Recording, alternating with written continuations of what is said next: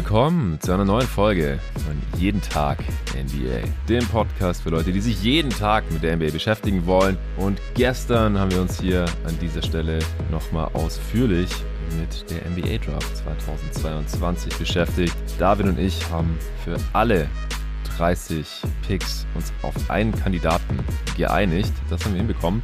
Hat auch knapp zwei Stunden gedauert. Und heute schon wieder ein ganz anderes Thema eigentlich, was überhaupt gar nichts mit der N B A Draft zu tun hat. Oder nur wirklich im allerweitesten Sinne. Es geht natürlich auch um Teambuilding, jetzt im Hinblick auf die Offseason. Aber es geht heute um die Free Agency zweitausendzweiundzwanzig. Und da wollen wir heute mal einen groben Überblick verschaffen, welche Teams haben wahrscheinlich Capspace. Ja, auch was ist dafür nötig, dass sie Capspace haben. Das sind nicht viele, dann welche Teams werden wahrscheinlich kein Capspace haben und können dann mit Exceptions arbeiten, Full Mid-Level Exceptions, Mini Mid-Level Exception, Biannual Exception. Das trifft dann auf die restlichen Teams zu und wie viel Geld ist dann im Markt und was können die Teams mit diesem Geld dann überhaupt einkaufen gehen? Also welche Free Agents gibt es, wer sind da die Besten, die Interessantesten? Wie viel Geld sind die aus unserer Sicht wert? Ja, und dann am Ende dieses Pods habt ihr hoffentlich einen groben Überblick, was hier im Juli abgehen könnte. Das war dann natürlich nicht der letzte Pod zur Free Agency, aber jetzt auf jeden Fall mal der erste, so anderthalb Wochen vor dem ersten Juli oder ja, dreißigsten Juni eigentlich drüben. Bis es bei uns dann losgeht, ist es schon null Uhr.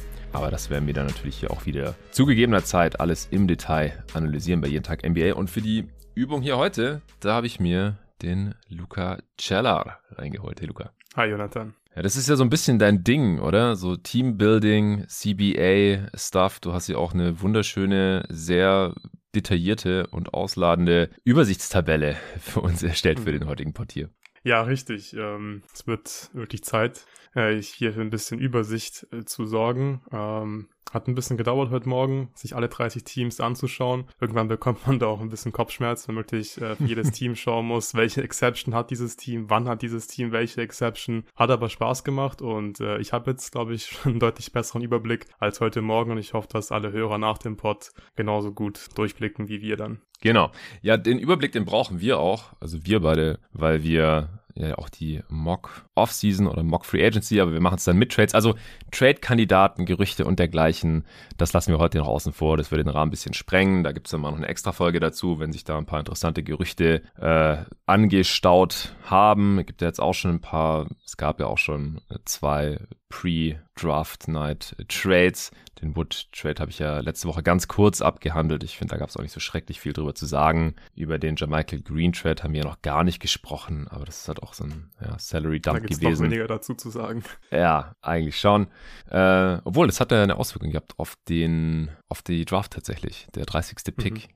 der ging nach Denver und den haben wir gestern dann David und ich in der Mock-Draft äh, auch getätigt. Das war ursprünglich ein Pick der Phoenix Suns vom Chris Paul-Trade. Und da ist David und mir auch aufgefallen, weil wir immer dazu gesagt haben, ich habe es ja beim Pod dann nicht mehr gesagt, das war noch off-air, dass fast alle Spieler, für die diese First-Rounder, die getradet wurden, jetzt nicht mehr für die kommende Draft zweitausendzweiundzwanzig nicht mehr bei ihren Teams sind, dass fast alle Spieler noch bei den Teams sind, wo sie durch diesen Trade eben gelandet sind damals. James Harden ist der Einzige. Der Nets-Pick, mhm. der zu den Rockets geht, das ist der Einzige, wo der Spieler nicht mehr da ist und Harden ist ja jetzt auch erst vor kurzem weggetradet worden. Das war vor ein paar Jahren, in anderen Drafts war das noch ganz anders. Da hat man noch gesehen, oh, hier ein Pick von vor sechs Jahren, wisst ihr noch, da wurde dieser Spieler dahin getradet, der spielt da aber schon vier Jahre nicht mehr. Sowas haben wir hier jetzt in dieser Draft äh, interessanterweise gar nicht.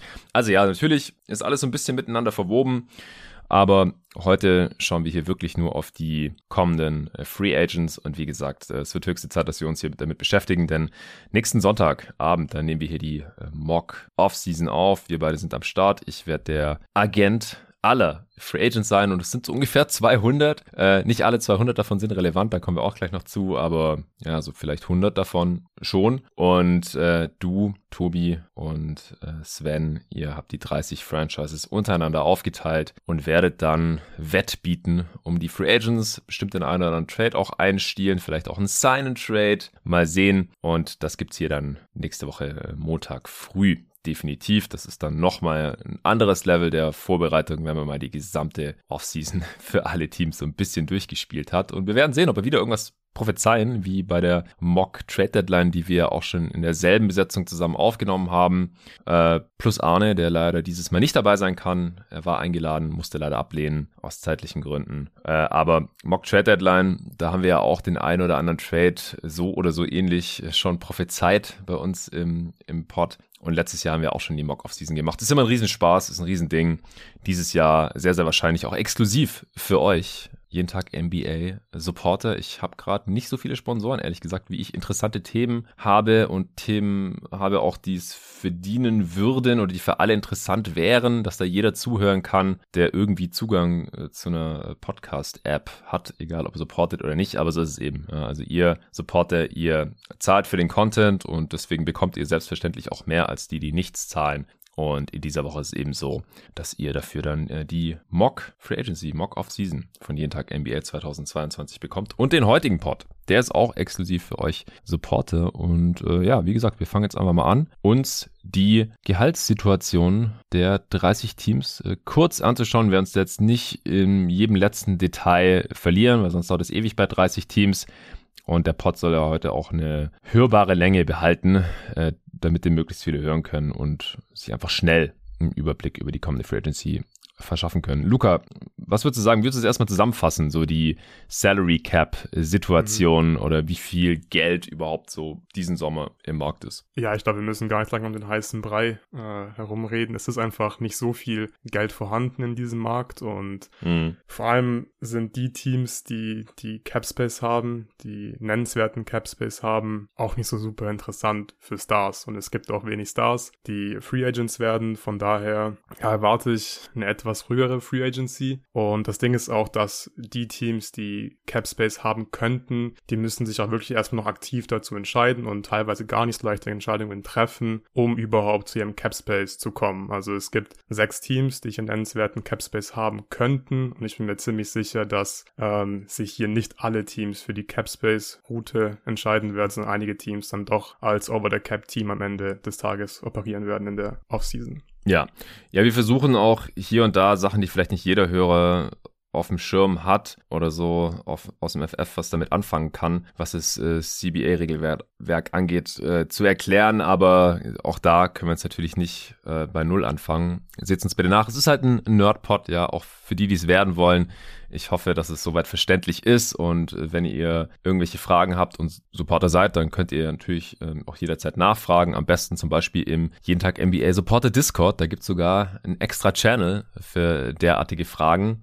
Oder auch auf Twitter, äh, zur Not auch auf Instagram oder über Steady Direktnachricht. Aber am besten ist natürlich immer, wenn ihr nicht nur mich oder Luca persönlich äh, privat fragt, sondern irgendwo, wo es auch noch andere Leute mitbekommen und sehen und lesen und dann auch noch was dabei lernen können.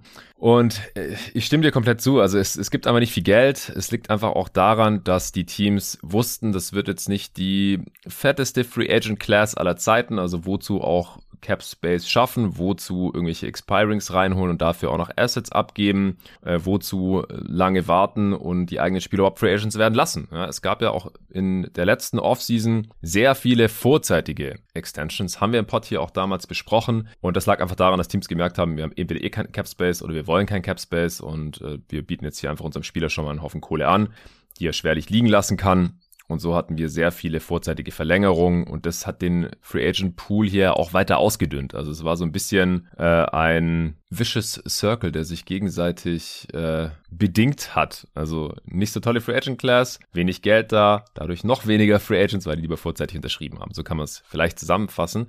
Es gibt trotzdem so ein paar Teams, so eine gute Handvoll Teams, die haben jetzt Geld übrig, wenn sie wollen. Dazu müssen sie aber in der Regel auf eigene Spieler verzichten, die jetzt Free Agent werden, deren Rechte renouncen, nennt man das, also auf die Rechte vorzeitig verzichten, damit der Cap-Hold wegfällt und diese Cap-Space, also der Platz unter dem Salary-Cap, frei wird, damit sie damit fremde Spieler sein können. Ja, fangen wir vielleicht bei dem Team an, das potenziell am meisten Cap-Space haben kann und das ist auch gar nicht so schrecklich viel. Das sind nicht mal dreißig Millionen. Die San Antonio Spurs, was gibt's zu denen zu sagen? Ja, hier ist die Schlüssel, die Schlüsselentscheidung eigentlich einfach, will man Lonnie Walker behalten oder will man ihn ziehen lassen und wie du gerade eben schon gesagt hast, seinen, seinen Cap-Hold renouncen, dass man seinen Cap-Hold von den Büchern bekommt und dadurch dann halt eben als ähm, Cap-Space-Team agieren kann und dann halt wirklich so viel Geld hat, dass es auch wirklich Sinn macht, äh, sich für diese für diese Cap-Space-Route zu entscheiden und dann neue Spieler per Free Agency zu verpflichten. Ich glaube, die Frage bei den Spurs ist halt einfach auch, ähm, wen will man da holen? Also macht es Sinn, wirklich da viel äh, Cap-Space freizuschaufeln? Und ja, also es muss einfach Sinn machen. Und das ja. Spurs ist halt in einer schwierigen Situation, finde ich, weil egal, was sie jetzt machen, sie werden ja jetzt kein Contender sein. Also ich mhm. finde es gut, dass sie jetzt ein Rebuild eingeleitet haben und von daher muss das, glaube ich, schon ganz gut passen. Also man müsste eigentlich einen guten jungen Spieler finden, der da reinpasst, der zu den Spurs will und dann wahrscheinlich auch relativ viel ähm, Geld für ihn zahlen. Aber ich denke, das ist schon realistisch, weil ich glaube, Lonnie Walker, den kann man schon ziehen lassen. Ich glaube, das ist kein Spiel, den die Spurs auf jeden Fall halten müssen. Also von daher, wie gesagt, denke ich, ist es schon durchaus realistisch, dass die Spurs ähm, auf dem Free-Agent-Markt dann aktiv werden mit ihrem Cap-Space. Also sie könnten bis zu dreißig Millionen oder knapp dreißig Millionen ja. Cap-Space haben, wenn sie Lonnie Walker ziehen lassen. Also äh, kurz mal vorweg, ich fände es cool, wenn sie ihn behalten würden, weil ich habe mir gerade erst ein Jersey von ihm geholt. Und äh, irgendwie finde ich es immer schöner, wenn der Spieler auch noch da spielt, vor allem, wenn es halt jetzt nicht irgendwie ein Star ist, der irgendwie jahrelang die Franchise geprägt hat, was man von Lonnie Walker, dem Vierten, jetzt leider wirklich noch nicht behaupten kann. Aber ich, ich fand dieses weiße Fiesta-Jersey von den Spurs einfach so schön und äh, dann hat er halt auch noch zufällig einen Nachnamen, der genauso aussieht wie meiner. Und er hat an der University of Miami gezockt. Da kam einfach zu viel zusammen, dass ich mir dieses Jersey nicht holen konnte jetzt im Endeffekt. Äh, aber zurück zu den wichtigen äh, Dingen der N B A Free Agency. Also diese Zahlen, die sind geschätzt, weil der Salary Cap für die kommende Saison auch immer noch geschätzt ist. Da wird erst ganz genau bekannt sein, wenn die N B A ausgerechnet hat, wie ihre Einnahmen aussahen. Jetzt im aktuellen League Year, das jetzt dann ja zu Ende geht. Aber da wird sich wahrscheinlich nicht so viel tun. Und dann, wenn ein Team ganz dringend irgendwie noch ein, zwei, drei mehr Millionen benötigt, dann kriegen sie es meistens auch irgendwie hin, können irgendeinen Spieler irgendwo hindumpen für einen Second-Round-Pick oder sowas. Also plus, minus dreißig Millionen können die Spurs freimachen. Es ist halt die Frage, kriegen sie für diese dreißig Millionen was Besseres als äh, Lonnie Walker einfach zu halten und dann mit dem verbleibenden Cap-Space äh, noch irgendeinen anderen Spieler reinzuholen äh, oder vielleicht, je nachdem, kommen wir später noch zu, wie viel Lonnie Walker dann verdient wird in der nächsten Saison, vielleicht dann noch die Mid-Level-Exception zu nehmen stattdessen oder irgendwie sowas, also als Over-the-Cap-Team irgendwie zu agieren, vielleicht machen sie auch noch einen Trade, who knows.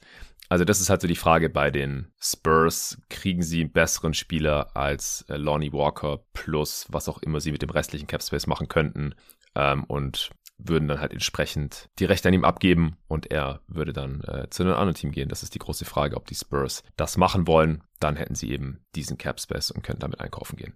Ähnlich sieht's aus bei Orlando Magic. Die haben, stand jetzt so ungefähr eine Million weniger Cap-Space, also auch so an die dreißig Millionen, falls sie Mo Bamba ziehen lassen. Wie siehst du das bei den Magic? Ja, auch das kann ich mir wirklich durchaus vorstellen, dass sie Bamba ziehen lassen. Also sie haben ja Wendell Carter Junior schon vorzeitig verlängert. Und das war natürlich ganz klar ein Indiz dafür, dass äh, Carter der der Center der Zukunft sein soll.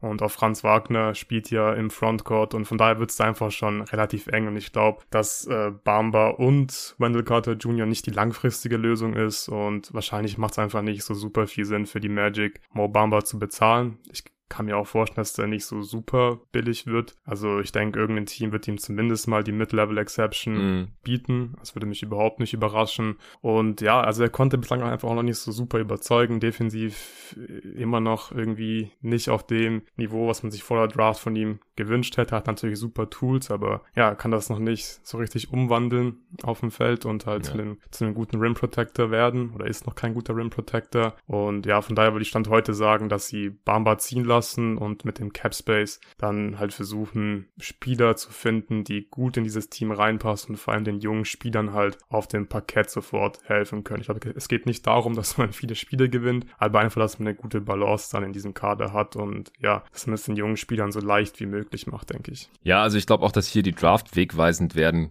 könnte. Ja. Also wenn sie Chet Holmgren an eins nehmen, dann ist Bamba safe weg, meiner Meinung nach. Klar, das würde gar, gar keinen Sinn machen, ja. den dann zu zahlen und irgendwie Minuten von Chat wegzunehmen und so, weil die Magic werden nächstes Jahr auch noch nichts reißen, das heißt, wen auch immer sie dann eins picken, der wird viel spielen dürfen, müssen, sollen, wie auch immer und dann Bamba auf derselben Position, also Chat kann vielleicht auch neben dem spielen, das wäre witzig, mit zwei Dudes mit so langen Armen, also Bamba hat ja mit die längste, glaube ich, oder sogar noch ein bisschen länger als Gobert, also ich glaube, die sind Top zwei, die beiden in der Liga, was Wingspan angeht ja. und dann noch Chat mit sieben sechs Wingspan, das wäre schon crazy irgendwie, Bamba hat ja auch theoretischen ein Dreier, ich erinnere mich immer ganz gerne an das Regular Season Game zurück. In dieser Saison, da habe ich aus irgendeinem Grund nachts gedacht um eins, so, ach ja, Sixers Magic läuft, das schalte ich jetzt mal ein. Und da hat Mo Bamba in der ersten Halbzeit sechsundzwanzig Punkte gemacht oder sowas gegen Joel Embiid. Es war abgefahren. Und dann im dritten Viertel hat er aber gar nichts mehr gemacht, hat Embiid dann auf Ernst gemacht, Mo Bamba hat nichts mehr gemacht, der Dreier fiel auch nicht mehr, hat auch weniger Touches gesehen. Sixers haben, besser, haben ihn besser verteidigt und äh, am Ende hatte, hat Embiid dann komplett dominiert und es war ein Blowout-Sieg. Aber diese erste Halbzeit von Mo Bamba, die war krass, da hat man halt mal wieder wieder gesehen, ja, was, was für ein Talent dieser Typ eigentlich hat, also die Flashes. Wenn der Dreier reinfällt und der die hochvolumig nehmen kann und dann hat er auch noch in der Zone gedankt, mal einen Post-Move ausgepackt, gefinisht, Alley-Oops und solche Sachen und dann halt noch, noch ein paar Blocks. Ja, also ich glaube auch, der Typ, der wird wahrscheinlich mindestens irgendwo die Full-Mid-Level angeboten bekommen, also so zehn Millionen im Jahr sind das. Also die Magic, ich weiß halt auch nicht, was die mit ihren knapp dreißig Millionen machen wollen. Wir können noch mal ein paar Spieler nennen, auf die sie gehen könnten, aber wenn sie die nicht gebrauchen und sie ziehen halt nicht gerade Chet Holmgren, sondern halt einen anderen Frontcourt-Spieler, also die Top drei, die gängigen Top drei in allen Mocks sind ja alles Frontcourt-Spieler, also wie gesagt, hört gerne die gestrige Folge, Paolo Banchero und Jabari Smith Junior Ich glaube, auch wenn sie einen von den beiden ziehen, wird es einfach zu eng da im Frontcourt. Also Carter Junior hat zwar auch neben Bamberg mal gespielt auf der vier, weiß aber nicht, wie lange man das machen will, vor allem, wenn man dann Banchero oder Smith noch zieht und halt noch Franz Wagner hat. Äh, Chuma Okeke läuft da auch noch irgendwo rum, also... Ich, ich sehe es auch eher nicht, dass sie ihn halten, aber sie könnten es natürlich tun. Könnten ihm seine zehn Millionen geben oder vielleicht ein bisschen mehr, dass er nicht woanders hingeht, wenn sie ihn halten wollen. Und hätten sie immer noch, ja, weiß ich, achtzehn Millionen oder so, um jemand anderen zu holen. Aber ich halte es auch für unwahrscheinlich. Dann... Die Detroit Pistons, die haben so siebenundzwanzig Millionen circa. Ja, da bin ich mir eigentlich relativ sicher, dass sie diese, diesen Capspace haben werden, weil sie müssen da, finde ich, viel tun, oder? Also, ob sie jetzt Bagley behalten, ich, ich weiß nicht, ob sie sich dafür dann den Capspace entgehen lassen. Nee, glaube ich nicht. Also, man wird mit Sicherheit schauen, dass man, dass man hier Spieler verpflichten kann, die zu diesem Team besser als Bagley passen. Und falls man dann jemanden findet, dann kann man ihn ja immer noch irgendwie resignen, aber es wird mit Sicherheit keine Priorität sein. Ich denke, hier wird man tatsächlich einfach schauen, dass man so viel viele Shooter wie möglich findet, ähm, dass man Cade Cunningham eben, ja, Shooter zur Seite stellt. Ich glaube, das ist sehr, sehr wichtig. Am besten wäre es natürlich, wenn man einen Stretch-Big verpflichtet, der auch ganz gut verteidigen kann. Äh, die sind natürlich äh, sehr, sehr beliebt und schwer zu finden, gerade in dieser Free-Agent-Class. Aber ich denke, die Pistons, die werden schon was machen mit ihrem Cap-Space. Ja, das glaube ich auch. Das wird sehr interessant zu sehen sein. Dann äh, die Indiana Pacers sind das vierte Team, auch die so um die sechsundzwanzig Millionen Cap-Space. Bei denen kommt es halt komplett drauf an, welche Richtung ja. die jetzt einschlagen. Also wenn die nächste Saison wieder die Playoffs wollen, kann ich mir vorstellen, dass die T J Warren und Ricky Rubio einfach halten, weil mhm. das sind einfach Spieler, die kann man gut gebrauchen, wenn man ein solides Playoff-Team stellen möchte. Und dann haben sie halt kein Cap-Space. Wie siehst du mhm. das?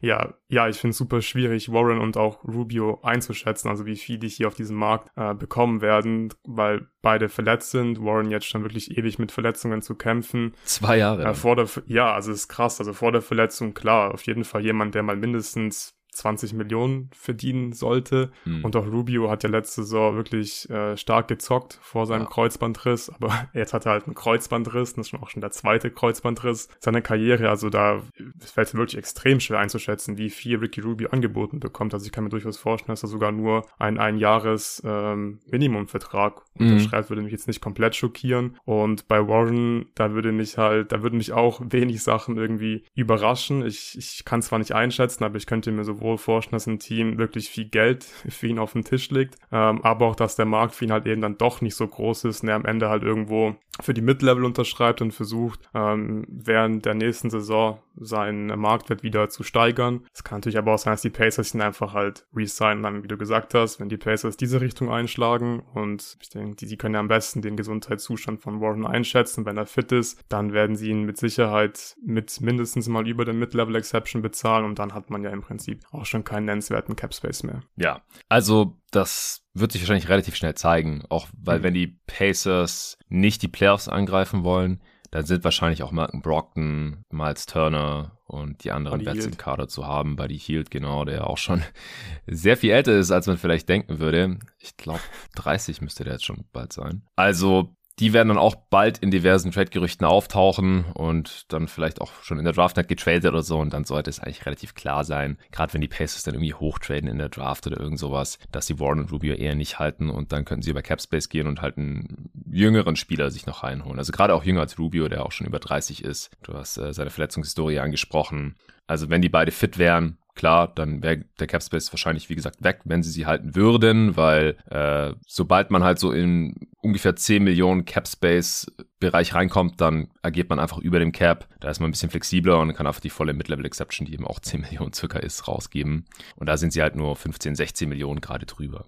Also, ich weiß es nicht. Normalerweise sind die Pacers ja so ein Team, die nie in den Rebuild gehen und immer lieber in die Playoffs wollen, da in dem Markt äh, letzte Saison haben sie dann mal eine andere Route eingeschlagen, auch wegen der Verletzungen, haben jetzt einen hohen Pick. Ich kann mir wirklich beides vorstellen, dass sie jetzt sagen, das reicht jetzt noch nicht als Kern für die Zukunft. Wir brauchen nochmal einen hohen Pick nächste Saison, wir uns unsere jungen Spiele hier ausprobieren und austesten und die Werts wegtraden und dafür irgendwie Assets haben. Äh, mit denen spielen wir sowieso keinen Blumentopf mehr in den nächsten paar Jahren. Oder sie sagen, nee, nee, das, das reicht vielleicht für Platz zehn oder Platz acht im Osten fürs Play-In. Und äh, dann halten sie vielleicht einen von beiden.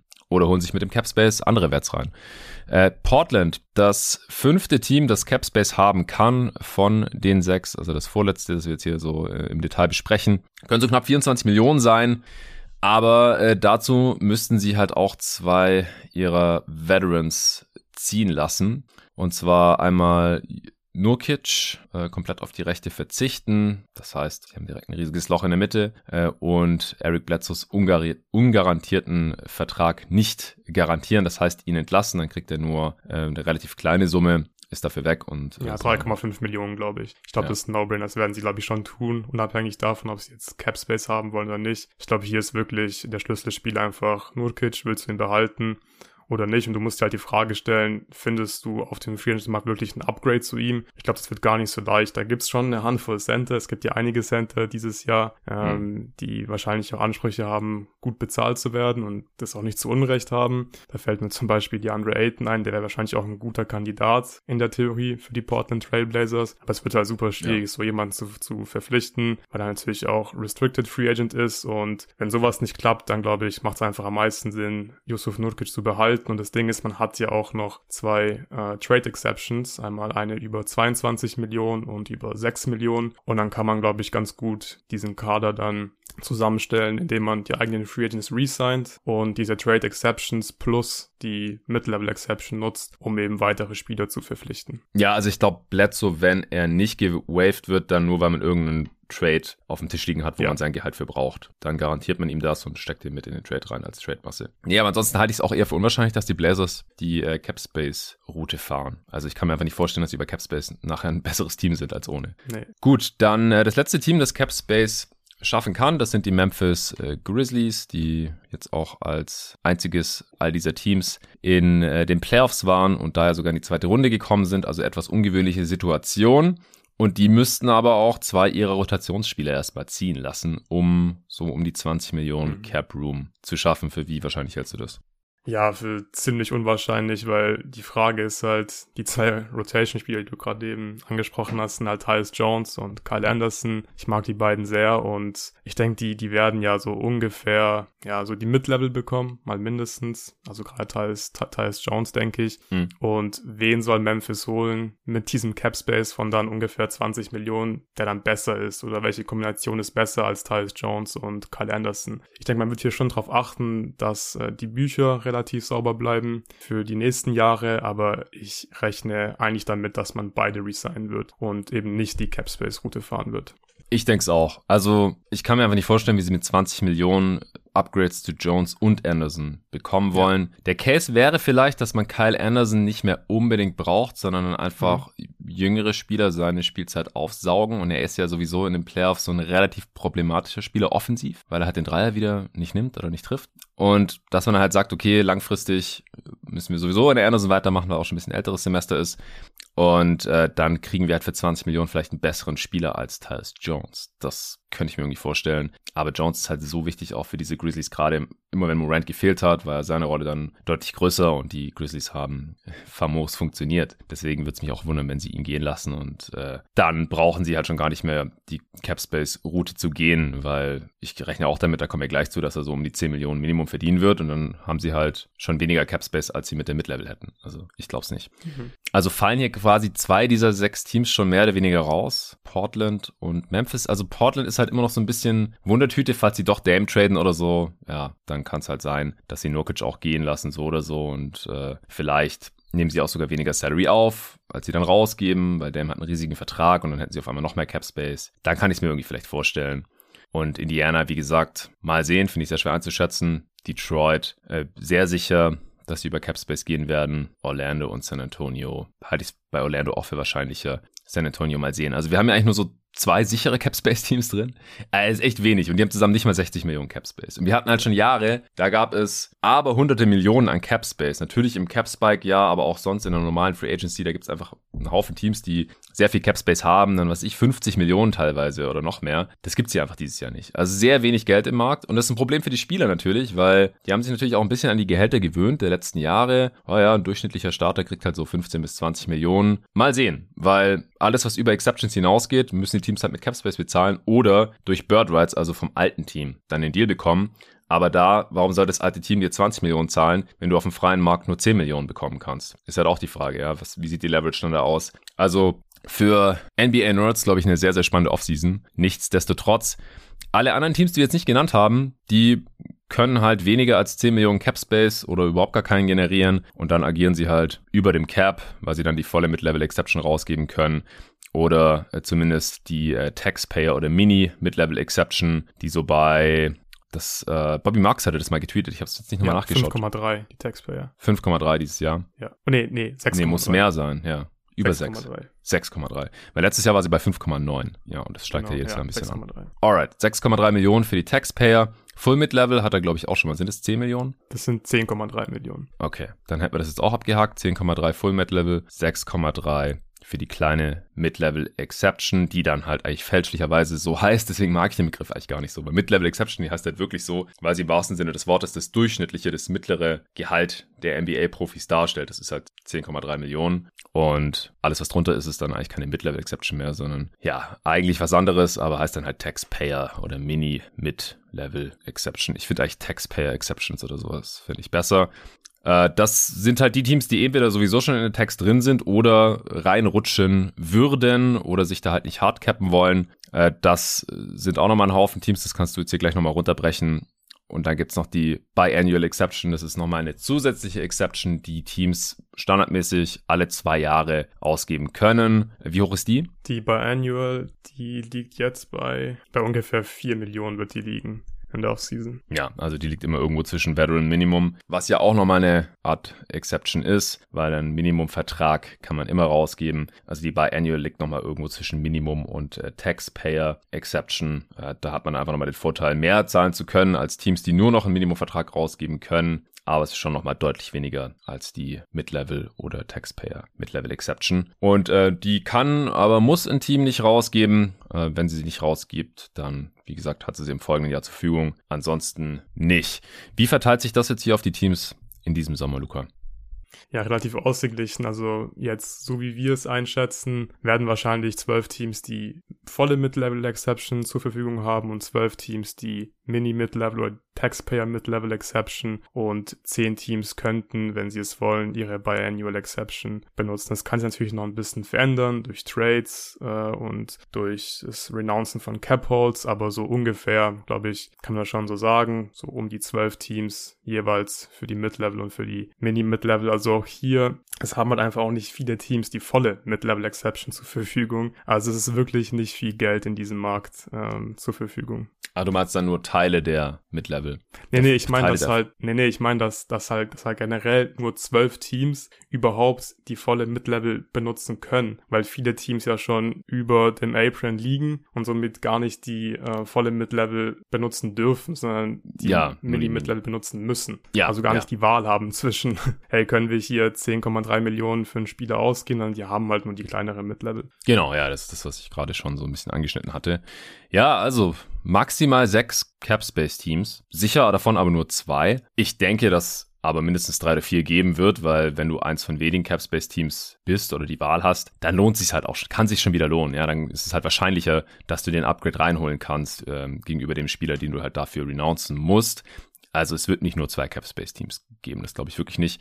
Also gehen wir mal von, weiß ich nicht, vier aus oder so, mhm. Dann haben wir relativ sicher zwölf Mid-Level-Exception-Teams Stand jetzt, aber da kommen ja dann noch die dazu, die eben nicht den äh, Cap-Space-Weg gehen, also vielleicht so fünfzehn Mal volle Mid-Level-Exception, also fünfzehn Mal zehn Millionen im ersten Vertragsjahr und dann halt noch circa zwölf Mal diese sechs Millionen im ersten Vertragsjahr. Und alle anderen Spieler, die können vielleicht noch eine B A E abgreifen oder müssen sich halt äh, mit dem Veterans Minimum zufrieden geben. Oder haben halt irgendwie eine andere Möglichkeit, einen anderen Hebel bei ihrem alten Team über Bird Rights äh, ein bisschen mehr zu bekommen, als sie es auf dem freien Markt könnten. Also das muss man alles auf dem, muss man alles im Hinterkopf behalten, dass ja vielleicht nur so fünfundzwanzig, dreißig Spieler überhaupt mehr als sechs Millionen im ersten Vertragsjahr bekommen können. Zumindest, wenn man sich halt den Markt anschaut. Also, dass da oft andere Faktoren noch eine Rolle spielen, das haben wir auch schon gesehen, ja. Es gibt oft noch diesen einzelnen Spieler, der sich noch nicht mit seinem alten Team einigen konnte, der auf dem freien Markt dann doch kein Angebot bekommen hat. Der hätte gerne zwanzig Millionen, das alte Team wollte ihm aber nur zwölf zahlen und dann hat er von keinem anderen Team mehr als zwölf geboten bekommen und dann einigt man sich am Ende vielleicht auf achtzehn oder sowas.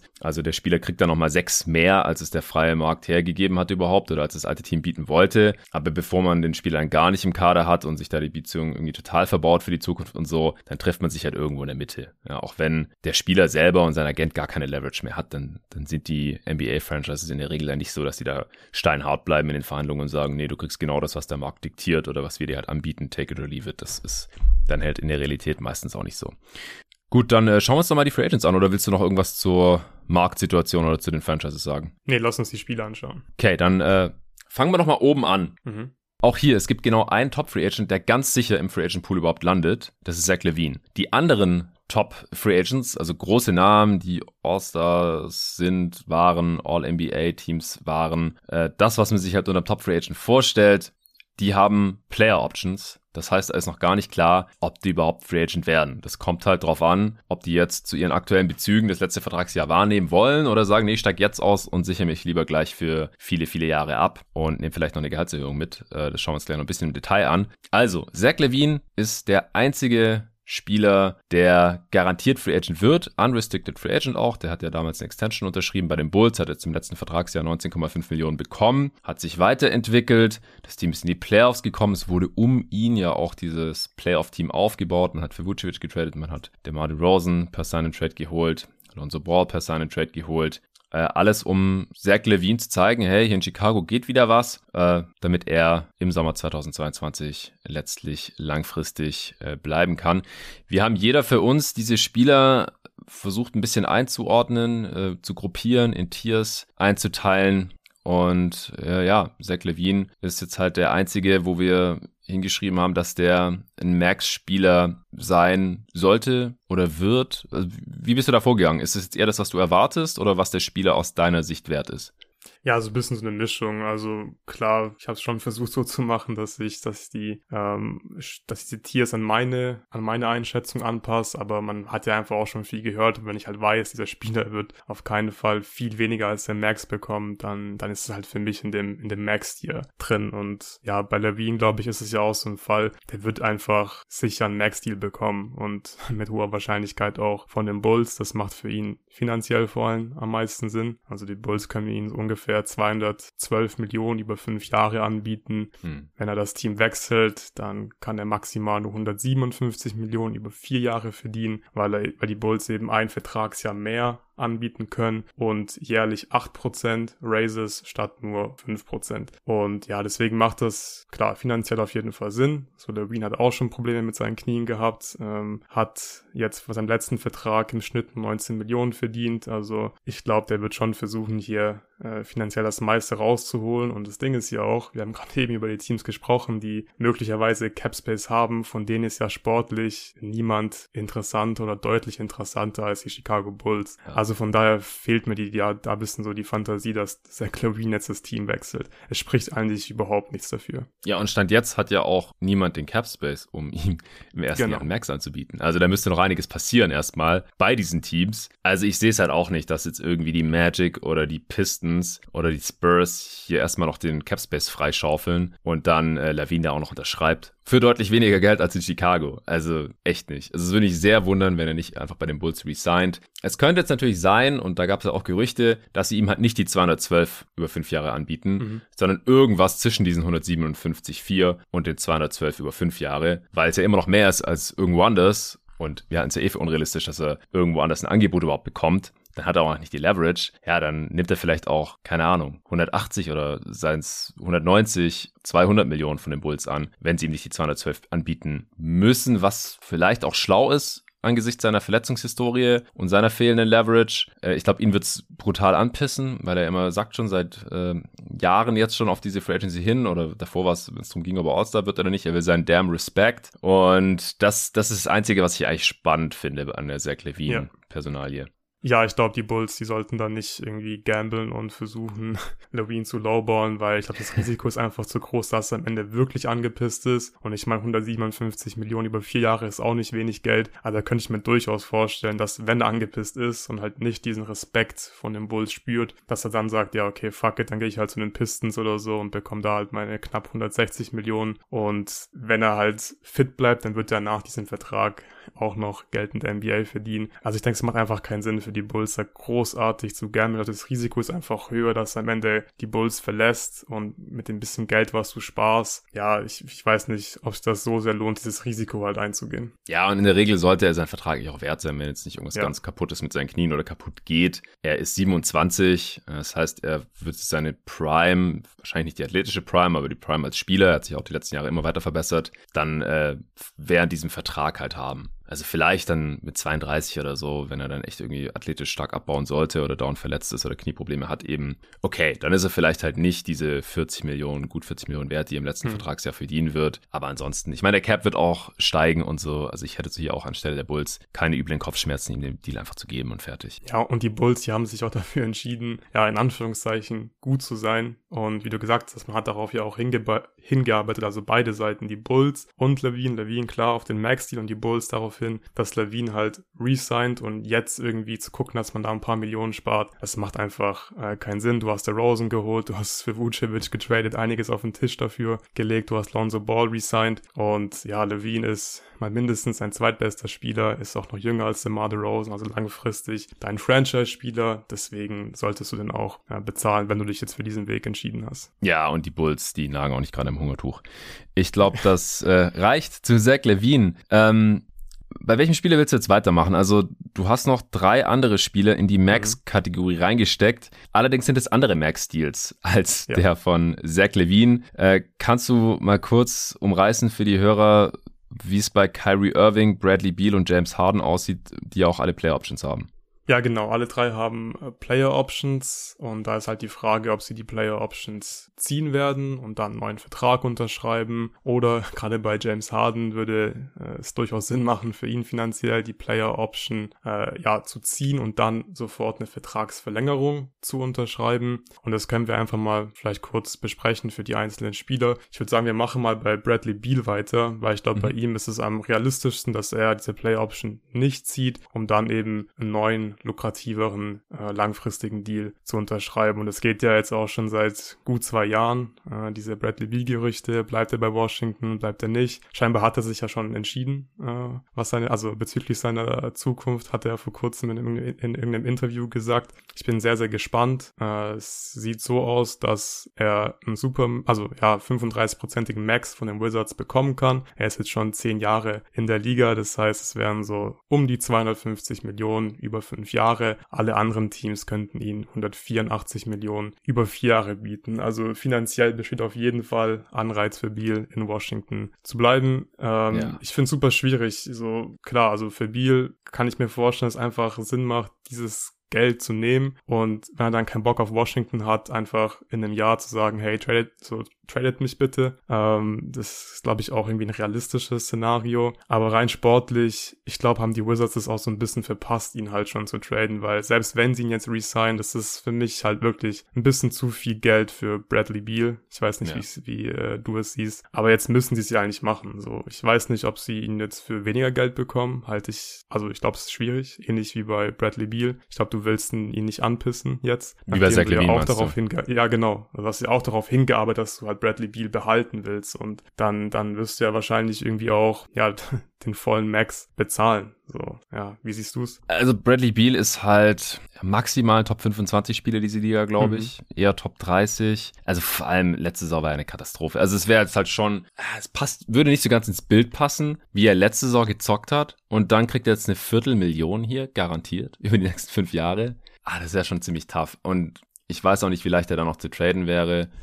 Er, nicht mehr so leicht, glaube ich. Ja, er ist jetzt, jetzt noch in seiner Prime, aber hinten raus könnte das dann halt schon übel werden. Er ist halt auch kein, kein Superstar oder wenigstens Ex-Superstar. Er war nie annähernd auf dem James-Harden-Niveau, der halt verdammt der M V P dieser Liga war, geschweige denn irgendwie LeBron oder so, wo du halt immer sagst, ja gut, oder auch Steph, ja gut, wenn der im letzten Vertragsjahr sechzig Millionen verdient, dann ist es halt so. Bradley Beal ist nicht dieser Dude. Klar, zu dem Zeitpunkt ist der Cap wahrscheinlich schon deutlich höher, da sind dann auch fünfzig Millionen nicht mehr das, was sie heute sind, ähm, weil, habe ich ja im Podcast auch schon mal angesprochen, wenn die N B A einen neuen T V-Deal unterschreibt, dann kommt sehr wahrscheinlich mehr Geld rein als vorher, und dann haben wir diese zweitausendsechzehner Situation, dass der Cap halt steigen wird. Die große Frage ist halt dieses Mal, gibt es wieder so einen Cap-Spike, also ist dann halt in einer Free Agency, in einem Sommer auf einmal so viel mehr Kohle im Markt, dass halt, ich glaube letztes Mal hatten achtundzwanzig von dreißig Teams dann Cap-Space.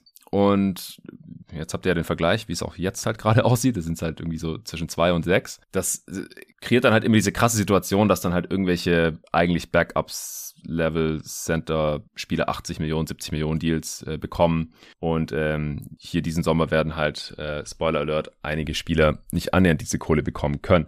Äh, oder gibt es so ein Smoothing, wo dann halt der, der Cap über mehrere Jahre verteilt relativ deutlich ansteigt, aber halt nicht so krass auf einmal. Aber unterm Strich wird halt, das gilt natürlich für alle Deals, die äh, über, wann ist es? zweitausendfünfundzwanzig wahrscheinlich. Mhm. Der ja. äh, Cap Spike, die halt über zweitausendfünfundzwanzig hinaus laufen. Ab zweitausendfünfundzwanzig sind diese Gehälter dann halt relativ äh, zum Salary Cap nicht mehr so groß. Ähm, deswegen ist es dann vielleicht nicht ganz so übel, wie es jetzt im ersten Moment aussieht. Also wahrscheinlich fällt hier der eine oder andere Hörer fast vom Stuhl, wenn er hört zweihundertfünfzig Millionen Dollar für Bradley Beal. Aber das ist halt die äh, N B A Economy, in der wir uns hier gerade befinden. Äh, Die machen einfach immer mehr Einnahmen, der Salary Cap äh, steigt langsam, aber stetig, und deswegen werden die Deals natürlich auch immer größer, die ja ihrerseits dann halt auch um acht Prozent pro Jahr steigen, und wenn man halt schon über vierzig Millionen verdient, dann sind acht Prozent Steigerung pro Jahr halt auch nochmal ein Haufen Kohle.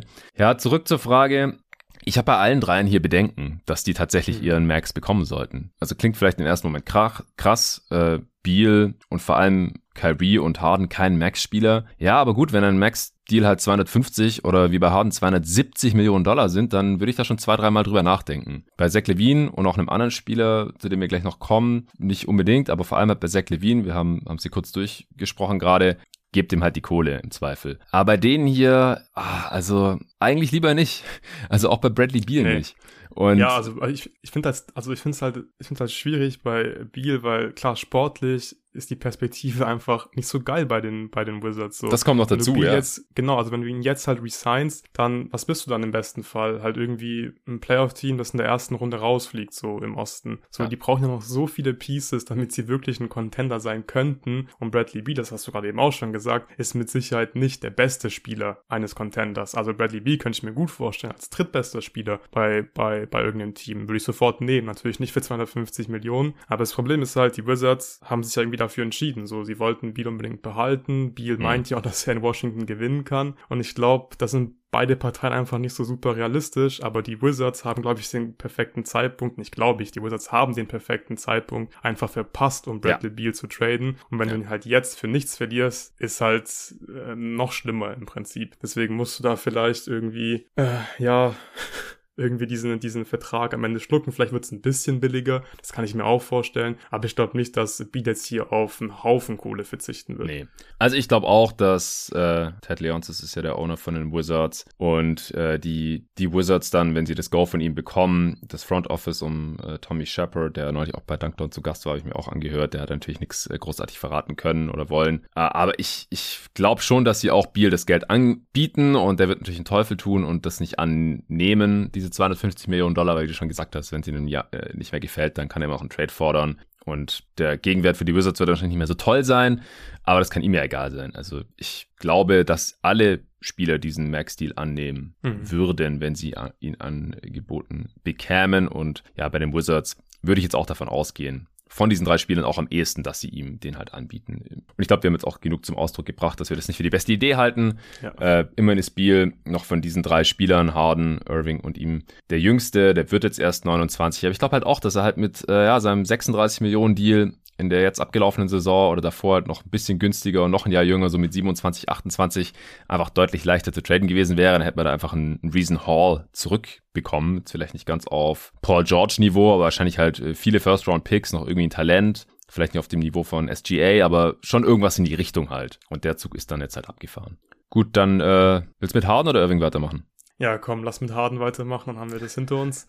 Ja, du hast eben schon gesagt, Harden könnte zweihundertsiebzig Millionen über fünf Jahre bekommen. Äh, dafür müsste er die Player Option ziehen. Das wären so siebenundvierzig Millionen und dann äh, seinen Vertrag sofort verlängern, also eine Extension unterschreiben. Dann würde er halt eben insgesamt über fünf Jahre zweihundertsiebzig Millionen bekommen. Ich glaube, bei James Harden werden wir uns einig sein, es wird nicht dazu kommen. James Harden wird keine zweihundertsiebzig Millionen über die nächsten fünf Jahre verdienen. Ähm, James Harden selber hat ja auch schon angedeutet, dass er auf ein bisschen Geld verzichten würde, damit die Sixers eben ja wirklich einen Contender um ihn und vor allem Joel Embiid zusammenstellen können. Die Frage ist halt, auf wie viel Geld wird er wirklich verzichten. Ich glaube, es wird am Ende nicht so super viel Geld sein. Es wird immer noch ja in der Max-Region liegen, sein Gehalt. Die Frage oder die große Frage für mich ist, wie lang wird dieser Vertrag sein? Ich glaube, äh, für die Sixers ist das Best-Case-Szenario, also das realistischste Best-Case-Szenario, James Harden unterschreibt einen relativ kurzfristigen Vertrag, zwei Jahre am besten, weil dann kannst du das einfach anpassen an Tyrese Maxey, seinen Vertrag. Ich glaube, du solltest äh, deine Bücher äh, relativ sauber halten, bis Tyrese Maxey seinen neuen Deal unterschreibt. Das wird ziemlich sicher auch ein Max-Deal. Und ich glaube, du willst halt nicht James Harden dann mit vierunddreißig, äh, der irgendwie fünfzig Millionen verdient, paaren mit äh, Tyrese Maxey und Joel Embiid, die beide auch einen Max-Deal bekommen, und dann dann wird es, glaube ich, super schwierig, wirklich einen Contender äh, um Embiid zu bauen, und das muss jetzt einfach irgendwann passieren. Deswegen wäre, glaube ich, so das Best-Case-Szenario zwei Jahre für James Harden, und er bekommt halt vierzig Millionen oder so, also insgesamt dann achtzig Millionen, vierzig Millionen pro Jahr. Ich weiß nicht, ob James Harden das macht. Zur Not, wenn die Sixers ihm nicht genug zahlen, dann wird er halt die Player-Option ziehen, aber das kann ich mir eigentlich auch nicht vorstellen, weil er einen guten Draht zu Daryl Morey hat. Der wird wahrscheinlich ähm, ja den Geldbeutel auch aufmachen und James Harden bezahlen.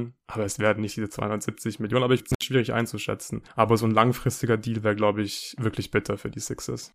Ja, komplett. Also das wäre natürlich extrem nice für die Sixers, wenn sie äh, im Endeffekt ihn für achtzig Komma zwei verlängern könnten, weil dann zahlen sie ja quasi ihm für die folgende Saison zweiunddreißig Komma fünf Millionen. Also wenn man jetzt einfach mal davon ausgeht, dass er im nächsten Jahr halt siebenundvierzig Komma vier haben könnte, wenn er mhm. die Play-Option wahrnimmt, und dann fürs folgende Jahr gut dreißig Millionen für einen Harden und danach gar keine finanziellen Verpflichtungen mehr. Ja, ich, ich glaube, das viel besser geht's nicht. Aber ich glaube, da müsste man ihm schon mehr bieten als diese achtzig. Dann halt vielleicht das, was er da maximal bekommen könnte bei einem ja. Zwei-Jahres-Deal. Ja, also klar, ich denke auch, dass es realistischer ist, dann ein Zwei-Jahres- kompletten, vollen Max-Deal. Die einzige Chance, die ich sehe, dass Harden sich auf sowas einlässt, also auf einen Zwei-Jahres- achtzig Millionen Deal beispielsweise, wäre halt, wenn er es wirklich einsieht, so hey, wenn er jetzt einen Titel gewinnen will und halt auch ein großer Teil davon sein will, dann dann würde es diesem Team einfach wirklich helfen, wenn er auf ein bisschen Geld verzichtet, so dass man halt noch Mittel in der Free Agency hat. Weil wenn James Harden halt die siebenundvierzig Millionen Player Option ziehen sollte, dann haben die Sixers beispielsweise eigentlich keine Chance, ihre volle Mid-Level Exception zu benutzen. Vielleicht kann man sich irgendwie einigen, dass James Harden eben so viel verdient, dass die Sixers die volle Mid-Level Exception nutzen können und Und ja, ihm weismachen, so hey, dann können wir dir ja helfen und ein Team um dich und den Beat zusammenstellen, mit dem ihr eine Championship gewinnen könnt. Das wird auch mhm. so schwierig, aber ich glaube, wenn man halt ja wirklich dann am Ende nur die Taxpayer-Mid-Level hat, dann, dann wird es auf jeden Fall nicht leichter, da ein, schlagfre- ein schlagkräftiges Team zusammenzustellen. Ja, oder denkst du, es ist vielleicht auch eine Möglichkeit, dass er einen langfristigen Deal mit, weiß nicht, fünfunddreißig Millionen im Schnitt oder sowas unterschreibt?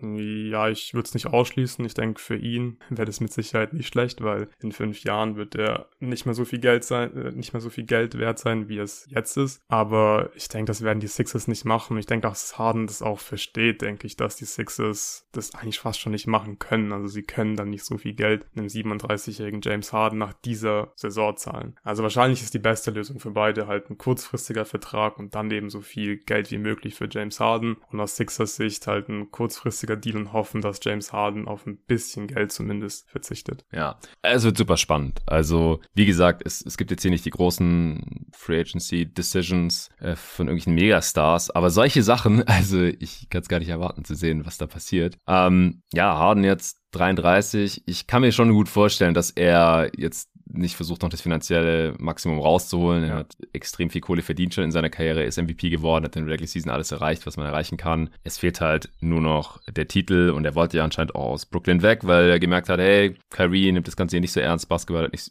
seine Priorität, K D nimmt das irgendwie so hin. Die haben ja auch beide schon ihren Titel, ich nicht. Ich bin der einzige Depp, der hier versucht zu gewinnen. Und tradet mich jetzt mal hier weg, bitte. Äh, so kann man es ja vielleicht irgendwie zusammenfassen und deswegen würde es dann schon ins Bild passen, äh, wenn er hier ein bisschen Kohle verzichtet und es dem Team dann halt ermöglicht, äh, ja, möglichst gute Teammates mit aufs Parkett zu schicken. Letzte Personalie unter den Max-Spielern ist äh, ja nicht einfacher als die bisherigen Kyrie Irving. Also pff, dem würde ich unter gar keinen Umständen einen Max-Deal anbieten. Also diese zweihundertfünfzig Komma fünf, ich würde es ihm nie im Leben anbieten, weil ich einfach nicht weiß, was der Typ übermorgen entscheidet, geschweige denn in, in zwei Jahren oder in vier Jahren. Aber ich finde es auch super interessant, was die Nets da jetzt machen. Also was man so hört, sind sie ja auch nicht so begeistert von der Idee davon, ihn jetzt irgendwie langfristig zu halten oder ihm langfristig irgendwie Geld zu garantieren, wenn sie sich die letzten paar Jahre mit ihm zusammen angeschaut haben. Nicht verwunderlich. Ja, also rein sportlich gefällt er mir tatsächlich am besten aus diesem Max-Tier. Also er hat ja dieses Jahr dann auch noch ein paar Mal Basketball gespielt zumindest. Er war Teilzeit-Basketballer ja, äh, und das sah dann ja auch wieder ziemlich gut aus. Also ich glaube, wenn Frage, er halt ja. Bock auf Basketball hat und sich dazu entscheidet, halt wirklich das wieder als seinen Vollzeitjob zu machen und Basketball wieder seine Priorität ist, dann ist Kyrie Irving Max-Spieler. Ähm, darauf kann man sich aber einfach nicht verlassen. Also das haben die letzten Jahre einfach gezeigt. Äh, selbst wenn er jetzt sagt, so hey, keine Ahnung, ich lasse mich impfen und äh, ich bin am Start nächste Saison, dann will ich Kyrie auch nicht vertrauen, weil es ist immer irgendwas mit Kyrie. Es, es war die letzten Jahre einfach immer irgendwas mit Kyrie Irving. Und von daher ist es halt super schwierig. Ähm, ich glaube, das Best-Case-Szenario gerade für die Nets wäre einfach, dass Kyrie Irving, glaube ich, diese Player-Option zieht und dann hat man ihn nächstes Jahr im Kader. Man muss darauf hoffen, dass er halt am Start ist nächstes Jahr und wenn das dann gut funktioniert, ich glaube, dann hast du einfach mehr Gewissheit und dann ist es leichter, als nach so einer Saison jetzt hier einen neuen Vertrag auszuhandeln, weil, also das, also viel schwerer geht's ja einfach eigentlich nicht so. Du hast ja wirklich keinen Plan, was Kyrie Irving macht und letzte Saison war er einfach kein Vollzeit-Basketballer und so einem kannst du kein Max-Contract eigentlich zahlen und von daher glaube ich, wäre das so die sicherste Variante. Die Frage ist halt, was macht Kyrie Irving? Und er ist einfach unberechenbar und da könnte ich mir alles vorstellen, wenn er jetzt irgendwie hingeht und sagt so, er will jetzt halt einen neuen Deal haben oder er will halt eine Extension unterschreiben und die Nets das nicht machen. Also ich weiß nicht, ob Kyrie Irving einfach sagt, ja okay, passt, ich ziehe meine Player Option und versuche mir das Geld für die nächste Free Agency zu verdienen oder ob er halt was ganz Verrücktes macht und vielleicht kein Basketball spielt nächste Saison oder äh, woanders Basketball spielt, äh, nächste Saison Trade forciert. Ich weiß es nicht, aber es ist auf jeden Fall keine leichte Situation für die Nets. Ja, also wenn, würde ich da auch irgendwie nur mit Incentives arbeiten, gespielte Spiele, die erreicht werden müssen oder was ich, Tage beim Team, wenn er halt verletzt ist, aber trotzdem da ist und nicht einfach nur irgendwo ist, keiner weiß, wo er ist, wie vorletzte Saison oder dann kommt halt sowas dazwischen wie, er will sich nicht impfen lassen, kann nicht beim mhm. Team sein, äh, trainiert nicht mit denen, ist irgendwo. Also da darf man dann halt einfach nicht äh, die im Schnitt fünfzig Millionen für ausgeben. Nee. Das äh, wird wahrscheinlich auch niemand abnicken. ähm, deswegen sehr, sehr spannend, was da passiert, weil wenn er am Start ist. Der ja, genau. Vielleicht abnicken. K D ist ja der G M. Verdammt, wir ja. haben es vergessen. Ja, wahrscheinlich. Äh, wir werden sehen, aber auch super interessante Situation. Also diese diese Top vier hier, wie gesagt, LaVine ist relativ straightforward, aber die anderen drei, pff, keine Ahnung, was dabei rauskommt. Ich würde, wie gesagt, keinem von dem ihren Max-Deal gerne geben, aber wahrscheinlich wird mindestens einer von den dreien trotzdem irgendwie bekommen. Wäre jetzt mein Tipp und der wahrscheinlichste ist Bradley Beal.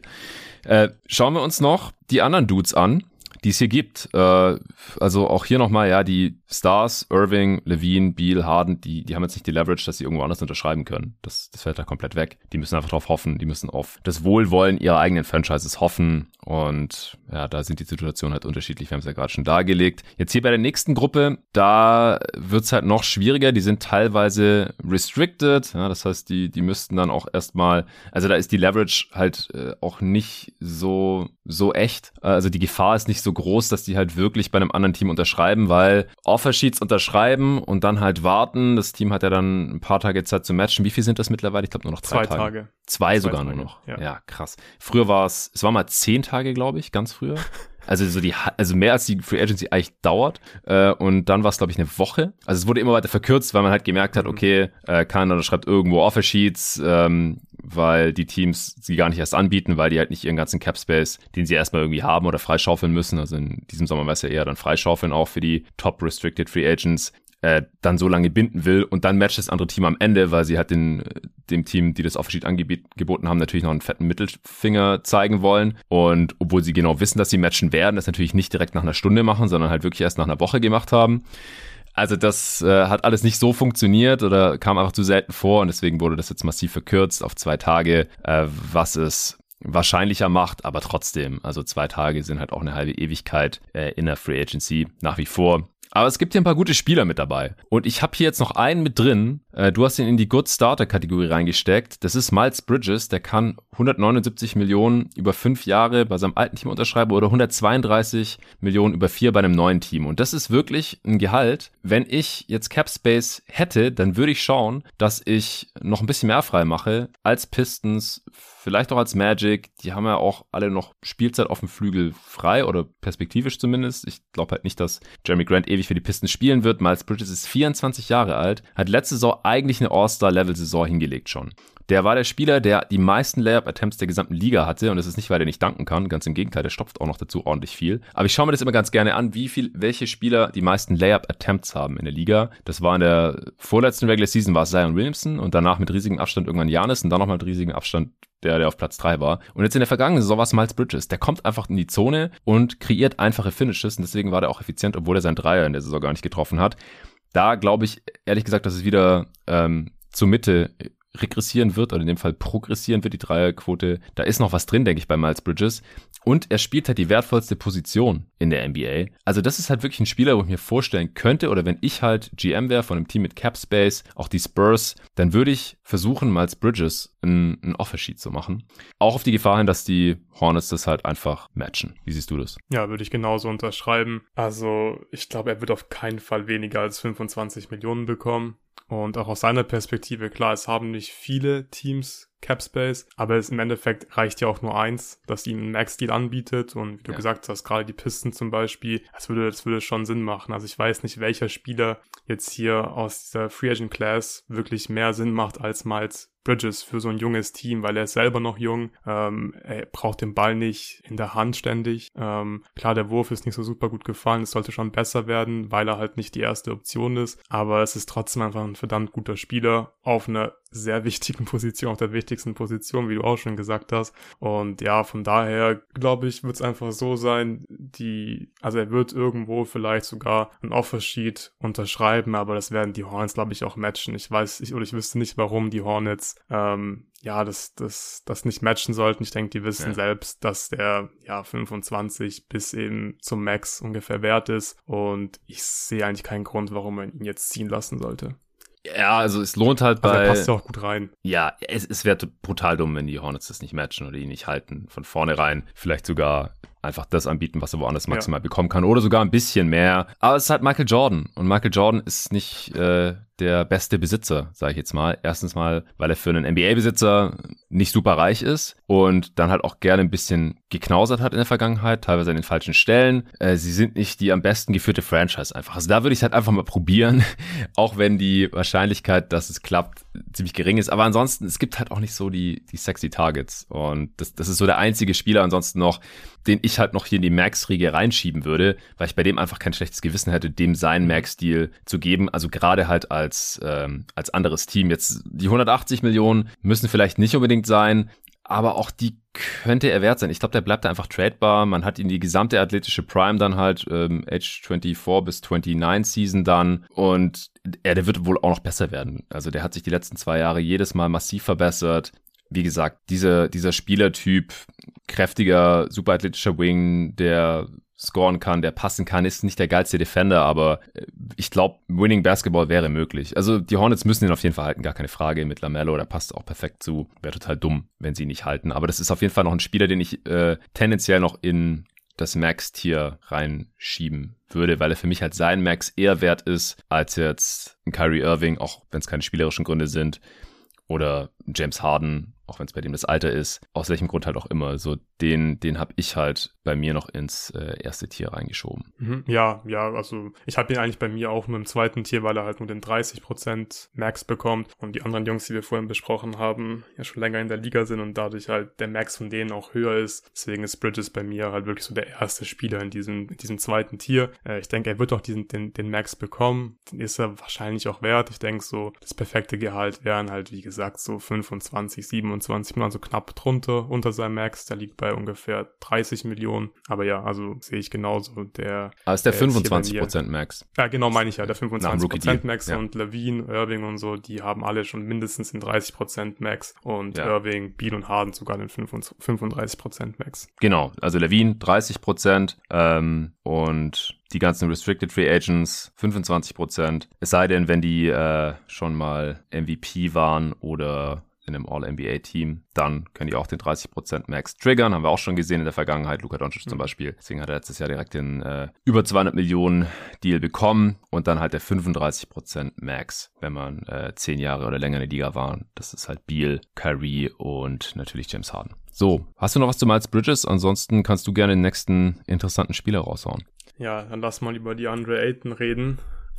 Mein Lieblingsthema, klar. Ja, ja, es ist ein super schwieriges Thema. Ich, also er hat mir einfach nicht gut gefallen in den Playoffs und ich glaube, ich bin nicht der Einzige, der sich hier die Frage stellt, ob, ob Ayton ja ein Spieler ist, dem man halt einen Max zahlen sollte. Also er will ja offensichtlich einen Max-Contract haben. Man, da konnte man sich letztes Jahr nach der letzten Offseason nicht darauf einigen und ja, nach dieser Postseason sind, sind seine Chancen definitiv nicht gestiegen, jetzt einen Max-Contract zu bekommen. Und die große Frage jetzt ist halt, ob Phoenix ihn überhaupt noch behalten will oder ob man ihn einfach ziehen lässt, wenn man einfach nicht bereit ist, so viel Geld für ihn zu zahlen. Es wird vielleicht kein Max jetzt, das halte ich für realistisch, dass es äh, knapp unter dem Max liegt, aber billig äh, wird es ja auf jeden Fall nicht. Und es wird ein Team geben, das Ayton, ähnlich wie bei Bridges, mal so mindestens fünfundzwanzig Millionen äh, zahlen wird. Und da bin ich super gespannt, weil ich glaube, dass er halt n- kein Spieler ist, dem man fünfundzwanzig Millionen pro Jahr zahlen sollte. Es kann natürlich sein, dass er sich noch zu diesem Spieler entwickelt, aber die Postseason hat halt gezeigt, dass er ja noch nicht dieser Spieler ist und ich finde, er hat halt in vielen Bereichen sich auch noch nicht so gut entwickelt. Also er ist viel besser geworden in der, in der Defense, klar. Aber ja. Er ist auch kein elitärer defensiver Big, finde ich. Er ist sehr, sehr gut, aber halt, ja, nicht Elite. Und offensiv fand ich das einfach so schwach, gerade gegen die Dallas Mavericks. Und ja, wir haben es einfach jetzt schon oft in den Playoffs gesehen. Gerade bei Rudy Gobert zum Beispiel. Du willst halt nicht so viel Geld einem Center zahlen, der dann offensiv irgendwie limitiert ist. Und DeAndre Ayton ist viel besser offensiv als Rudy Gobert. Aber ja. Da kam für mich persönlich trotzdem einfach zu wenig in den Playoffs. Und gerade wenn die Suns sich dafür entscheiden, hey, wir wollen wirklich nochmal irgendwie mit Chris Paul vielleicht äh, und Devin Booker und diesem Core, abgesehen von DeAndre Ayton, angreifen und versuchen, einen Titel zu gewinnen. So die Center-Position, das haben wir ja schon gesehen letzte Saison, die kannst du halt noch am ehesten relativ billig gut besetzen. Das haben die Suns ja gemacht. JaVale McGee hat fünf Millionen verdient, hat eine gute Rolle gespielt, Spielt, war offensiv teilweise einfach besser als Ayton und Biyombo defensiv sehr solide und der hat halt äh, unter dem Veterans Minimum gespielt. Aber wahrscheinlich macht es halt asset-technisch nicht so viel Sinn, ihn halt einfach ziehen zu lassen und Sign-and-Trades sind halt super nee. schwierig in der Offseason. Deswegen am Ende des Tages, denke ich, werden die zwei Parteien sich hier schon auf einen Deal einigen. Aber äh, ich halte es danach immer noch für sehr realistisch, dass sich die Wege dann früher oder später trennen werden. Ja, also einfach ziehen lassen ist keine Option. Nee. Die werden einfach matchen, wenn er woanders einen Off-Sheet unterschreiben sollte. Vor allem, weil das ja dann deutlich, deutlich unter seinem Max, was die Phoenix Suns ihm anbieten können, liegen würde. Das wären ja auch die ca. hundertachtzig Millionen über fünf. Das wird er niemals wert sein. Das wollen die Suns nicht zahlen. Das wird er nicht bekommen. Fertig. Die Frage ist, was wird er stattdessen bekommen? Und äh, auch die hundertzweiunddreißig Komma vier kann ihm ja so kein Team anbieten, es sei denn, die schaufeln noch irgendwas frei. Deswegen kann ich mir auch vorstellen, dass ihm halt ein Team wie die Pistons, äh, die Magic, macht's keinen Sinn. Ähm, aus positioneller Sicht würde mich das sehr, sehr wundern. Wie gesagt, die haben schon eine Wendell-Karte, ähm, die müssen natürlich Bamba dann ziehen lassen, nicht Chet Holmgren draften und so weiter und so fort. Also es ist nicht komplett ausgeschlossen, aber es würde mich sehr wundern. Spurs wäre noch so ein mhm. Kandidat. Aber es muss halt erstmal ein anderes Team ihm dann die dreißig Millionen hinlegen oder fünfundzwanzig über vier ja. Jahre. Also bei dreißig Millionen mal vier wären wir halt bei hundertzwanzig Millionen. Das wäre dann zwölf Millionen unter dem Max, was ihm ein anderes Team anbieten kann. Ähm, oder halt entsprechend ein paar Millionen weniger pro Jahr und dann auch insgesamt. Da könnte ich mir vorstellen, dass die Suns ihm das dann vielleicht zahlen würden, weil es halt schon deutlich weniger ist ähm, als hundertachtzig über fünf. Wenn sie halt sagen, ja komm, jemand anders bietet dir fünfundzwanzig an, dann äh, wir geben es dir auch, ähm, dann können sie den Deal vielleicht noch ein bisschen anders strukturieren. Äh, oder sie lassen ihn das Offersheet halt irgendwo einholen. Ich kann gerade nicht einschätzen, wie die Beziehung zwischen Spieler und Franchise aussieht. Alles, was man hört, ist, sie ist nicht die Beste, es gab Knatsch mit dem Coach, äh, Sava will ihn nicht zahlen oder James Jones will keinen, allgemein keinen Center zahlen, äh, so viel, was ich ja auch für richtig halte. Also wer die Pots hier regelmäßig hört, der weiß, ich, ich würde keine Non-Superstar-Bigs hoch in der Draft ziehen, äh, ich würde keine, also nicht Top fünf oder Top zehn oder sowas, in der Lottery auch keinen, der viel mehr als ein Starting-Big sein kann äh, und entsprechend würde ich halt auch fast keinen Big Max-Deal anbieten, der nicht Jokic, Embiid, Towns heißt und halt auch Gobert kein Supermax, hat er jetzt halt bekommen. Ähm, auch bei Bam ist es ja noch grenzwertig. Ich finde, auch der müsste sich noch ein bisschen steigern, um den recht zu fertigen in den Playoffs offensiv. Haben wir ja im Pod auch alles besprochen. Deswegen, ich finde es gut, dass James Jones ihn nicht die hundertachtzig Komma fünf mhm. geben möchte. Also man weiß jetzt im Endeffekt nicht, was, was das Problem ist. Oder Devin Booker, da gab es anscheinend auch irgendwie Stress. Also wenn halt der Andrew Ayton wirklich dieser Dude ist, bei dem Basketball keine Priorität hat, der nachts lieber zockt, anstatt äh, sich zu erholen und am nächsten Tag bei hundert Prozent äh, im Game zu sein, äh, physisch und mental voll da, äh, der der sich dann im Zweifel halt mit Coaches und Mitspielern anlegt, die das nicht cool finden, ja, dann will ich den als Suns-Fan ehrlich gesagt auch nicht unbedingt da haben und vor allem halt nicht so viel Kohle zahlen. Aber ich weiß es nicht, ob das stimmt, zu welchem Grad das stimmt. Deswegen, ich vertraue hier ehrlich gesagt auf die Franchise, nicht auf Robert Sarver. Ich hoffe auch, dass der vielleicht früher oder später jetzt dann doch noch weg ist. Da gibt's ja auch noch Gerüchte, also da ist gerade relativ viel in Flux bei den Suns, dass Robert Sarver vielleicht noch entfernt werden könnte als, als Owner wegen der ganzen Skandale, die es da gab in der folgenden Untersuchung. Aber ich glaube, was hier mit Andrew Ayton passiert, das wird sehr vielsagend sein über die Wertschätzung der Suns gegenüber Ayton. Aber was jetzt genau passiert, weiß ich nicht. Also ich bin schon an dem Punkt mittlerweile, wo ich mich so ein bisschen auch auf ein Sign-and-Trade einstelle, weil die Möglichkeit gibt's ja, weil am ersten Juli kann ja kein Spieler irgendwo irgendwas unterschreiben. Man kann nur mündlich zusagen und das haben wir letztes Jahr ja auch gesehen. Da gab es dann sogar Strafen, weil da anscheinend noch früher drüber gesprochen wurde. Aber spätestens wenn am ersten Juli die äh, Pistons oder sonst irgendwer ankommt und sagt, hier, wir wollen äh, DeAndre Ayton ein Offersheet Offersheet hinlegen, dass halt die Suns dann sagen, ja komm, wir können auch einen Sign-Trade einstielen. Äh, dann haben wir noch was äh, im Gegenzug und, und für euch ist es auch einfacher und äh, vor allem habt ihr den Spieler dann sicher. Und ansonsten matchen wir halt. Also ich kann mir halt vorstellen, wenn die Suns irgendwas zurückbekämen in einem Sign-and-Trade, der halt wiederum schwer zu konzipieren ist, wegen den wegen der ähm, Base-Year-Compensation und den Ingoing- und Outgoing-Salaries, die halt nicht dasselbe sind wie bei sonst allen anderen Trades. Es ist halt schwieriger als alle anderen Trades. Brauchen wir jetzt hier auch nicht im Detail erläutern. Das können wir dann machen, wenn es soweit ist. Aber es ist halt nicht einfach. Ähm, aber wenn ein anderes Team sagt, wir wollen ihn haben und mit denen gibt es dann eine Möglichkeit des Sign and Trades, das kann ich mir halt vorstellen, dass Ayton dann weg ist. Aber ansonsten glaube ich, dass sie Ayton einfach matchen werden, erstmal behalten und dann halt zum frühestmöglichen Zeitpunkt traden, wenn es dann ein entsprechendes Angebot gibt. Also dass er ersatzlos weg ist, das wird nicht passieren.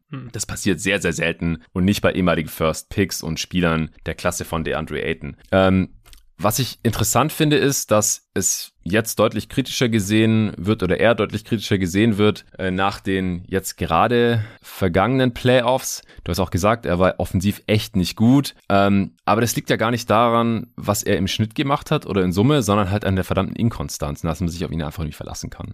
Also dass er halt auch die Switches und Mismatches nicht bestrafen konnte, dass er halt nicht in jedem Spiel da war, äh, dass er auch innerhalb der Spiele immer wieder abtaucht oder dann halt total zaghaft und äh, zögerlich spielt, weil im Schnitt letztes Jahr hat ja im Sommer jeder der Andrew Ayton gefeiert nach den Playoffs. Und er war dieses Jahr in den Playoffs im Schnitt eigentlich besser offensiv, wenn man sich auch mal die Zahlen anschaut. Letztes Jahr hat er knapp sechzehn Punkte pro Spiel in den Playoffs gemacht, äh, dieses Jahr achtzehn im Schnitt. Die Effizienz ist eigentlich dieselbe, nur dass er dieses Jahr während über die Saison sich noch mehr Moves angeeignet hat ähm, mehr Hookshots genommen hat, die besser getroffen hat, mehr Midranger genommen hat, die besser getroffen hat, an diesen Playoffs auch ein paar Dreier genommen und die getroffen, letztes Jahr gar keine. Und letztes Jahr dann Playoffs hat ein Offensivrating von hunderteinunddreißig gehabt, hat auf hundert Possessions aber nur zweiundzwanzig Punkte gemacht. Dieses Jahr waren es über dreißig Punkte auf hundert Possessions und hat ein hundertfünfundzwanziger Offensivrating gehabt, was in Summe aus meiner Sicht halt eigentlich besser ist.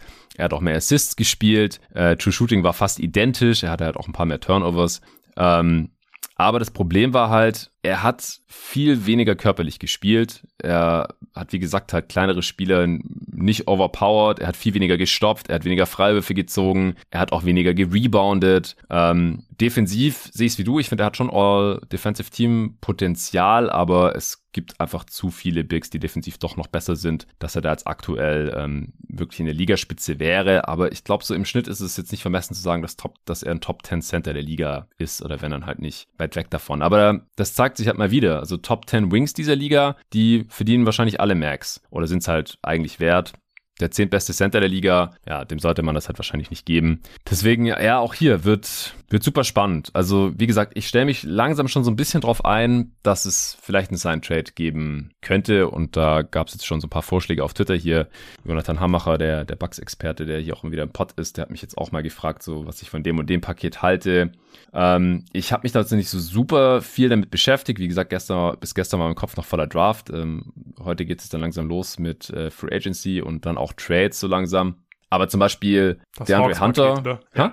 ja, DeAndre Hunter und, und Onyeka Okongwu würde ich sofort nehmen, mit Kusshand. Klar. Weil Okongwu ja. finde ich jetzt so vom Potenzial her nicht so viel schlechter als Ayton. Ich glaube, der nee. ist sogar besser gegen Five-Out, ähm, weil er besser ja. switchen kann. Ist wahrscheinlich ein ähnlich guter Rim-Protector. Ist natürlich jetzt nicht diese offensive Force, die Ayton eigentlich sein könnte. Hat wahrscheinlich auch nicht den Shooting-Touch. Aber das ist mir egal. Also wenn der, wenn der Center halt so ein bisschen schlechter ist, aber dafür kriegst du halt noch so ein ähm, drei and D Wing wie Hunter einfach obendrauf. Ja klar, also würde ich machen, ehrlich gesagt. Klar, Hunter musst du halt nächsten Sommer dann auch zahlen oder Cam Johnson oder einen von beiden. Aber darüber kann man sich ja dann Gedanken machen. Würde ich auch viel lieber zahlen als jetzt in der DeAndre Ayton. Also die beiden dann halt. Und Okongwu hat ja auch erstmal noch Rookie-Vertrag, zwei Jahre. Also sowas würde ich auf jeden Fall machen. Ja, ich glaube, das wäre das Best-Case-Szenario. Das Ding ist, ich glaube, die Hawks können sich es nicht leisten, einen guten defensiven Wing abzugeben wie Hunter. Nee, und aber die haben ja auch Capella, da müssen sie dann auch noch irgendwie traden. Ja, ja. Aber ich glaube, ich würde auch Capella plus X nehmen. Weil Capella ja, also ich, ist ja. eigentlich defensiv mindestens so gut ist. Wie Ayton, wenn nicht ja. besser. Und offensiv macht er halt das, was er soll,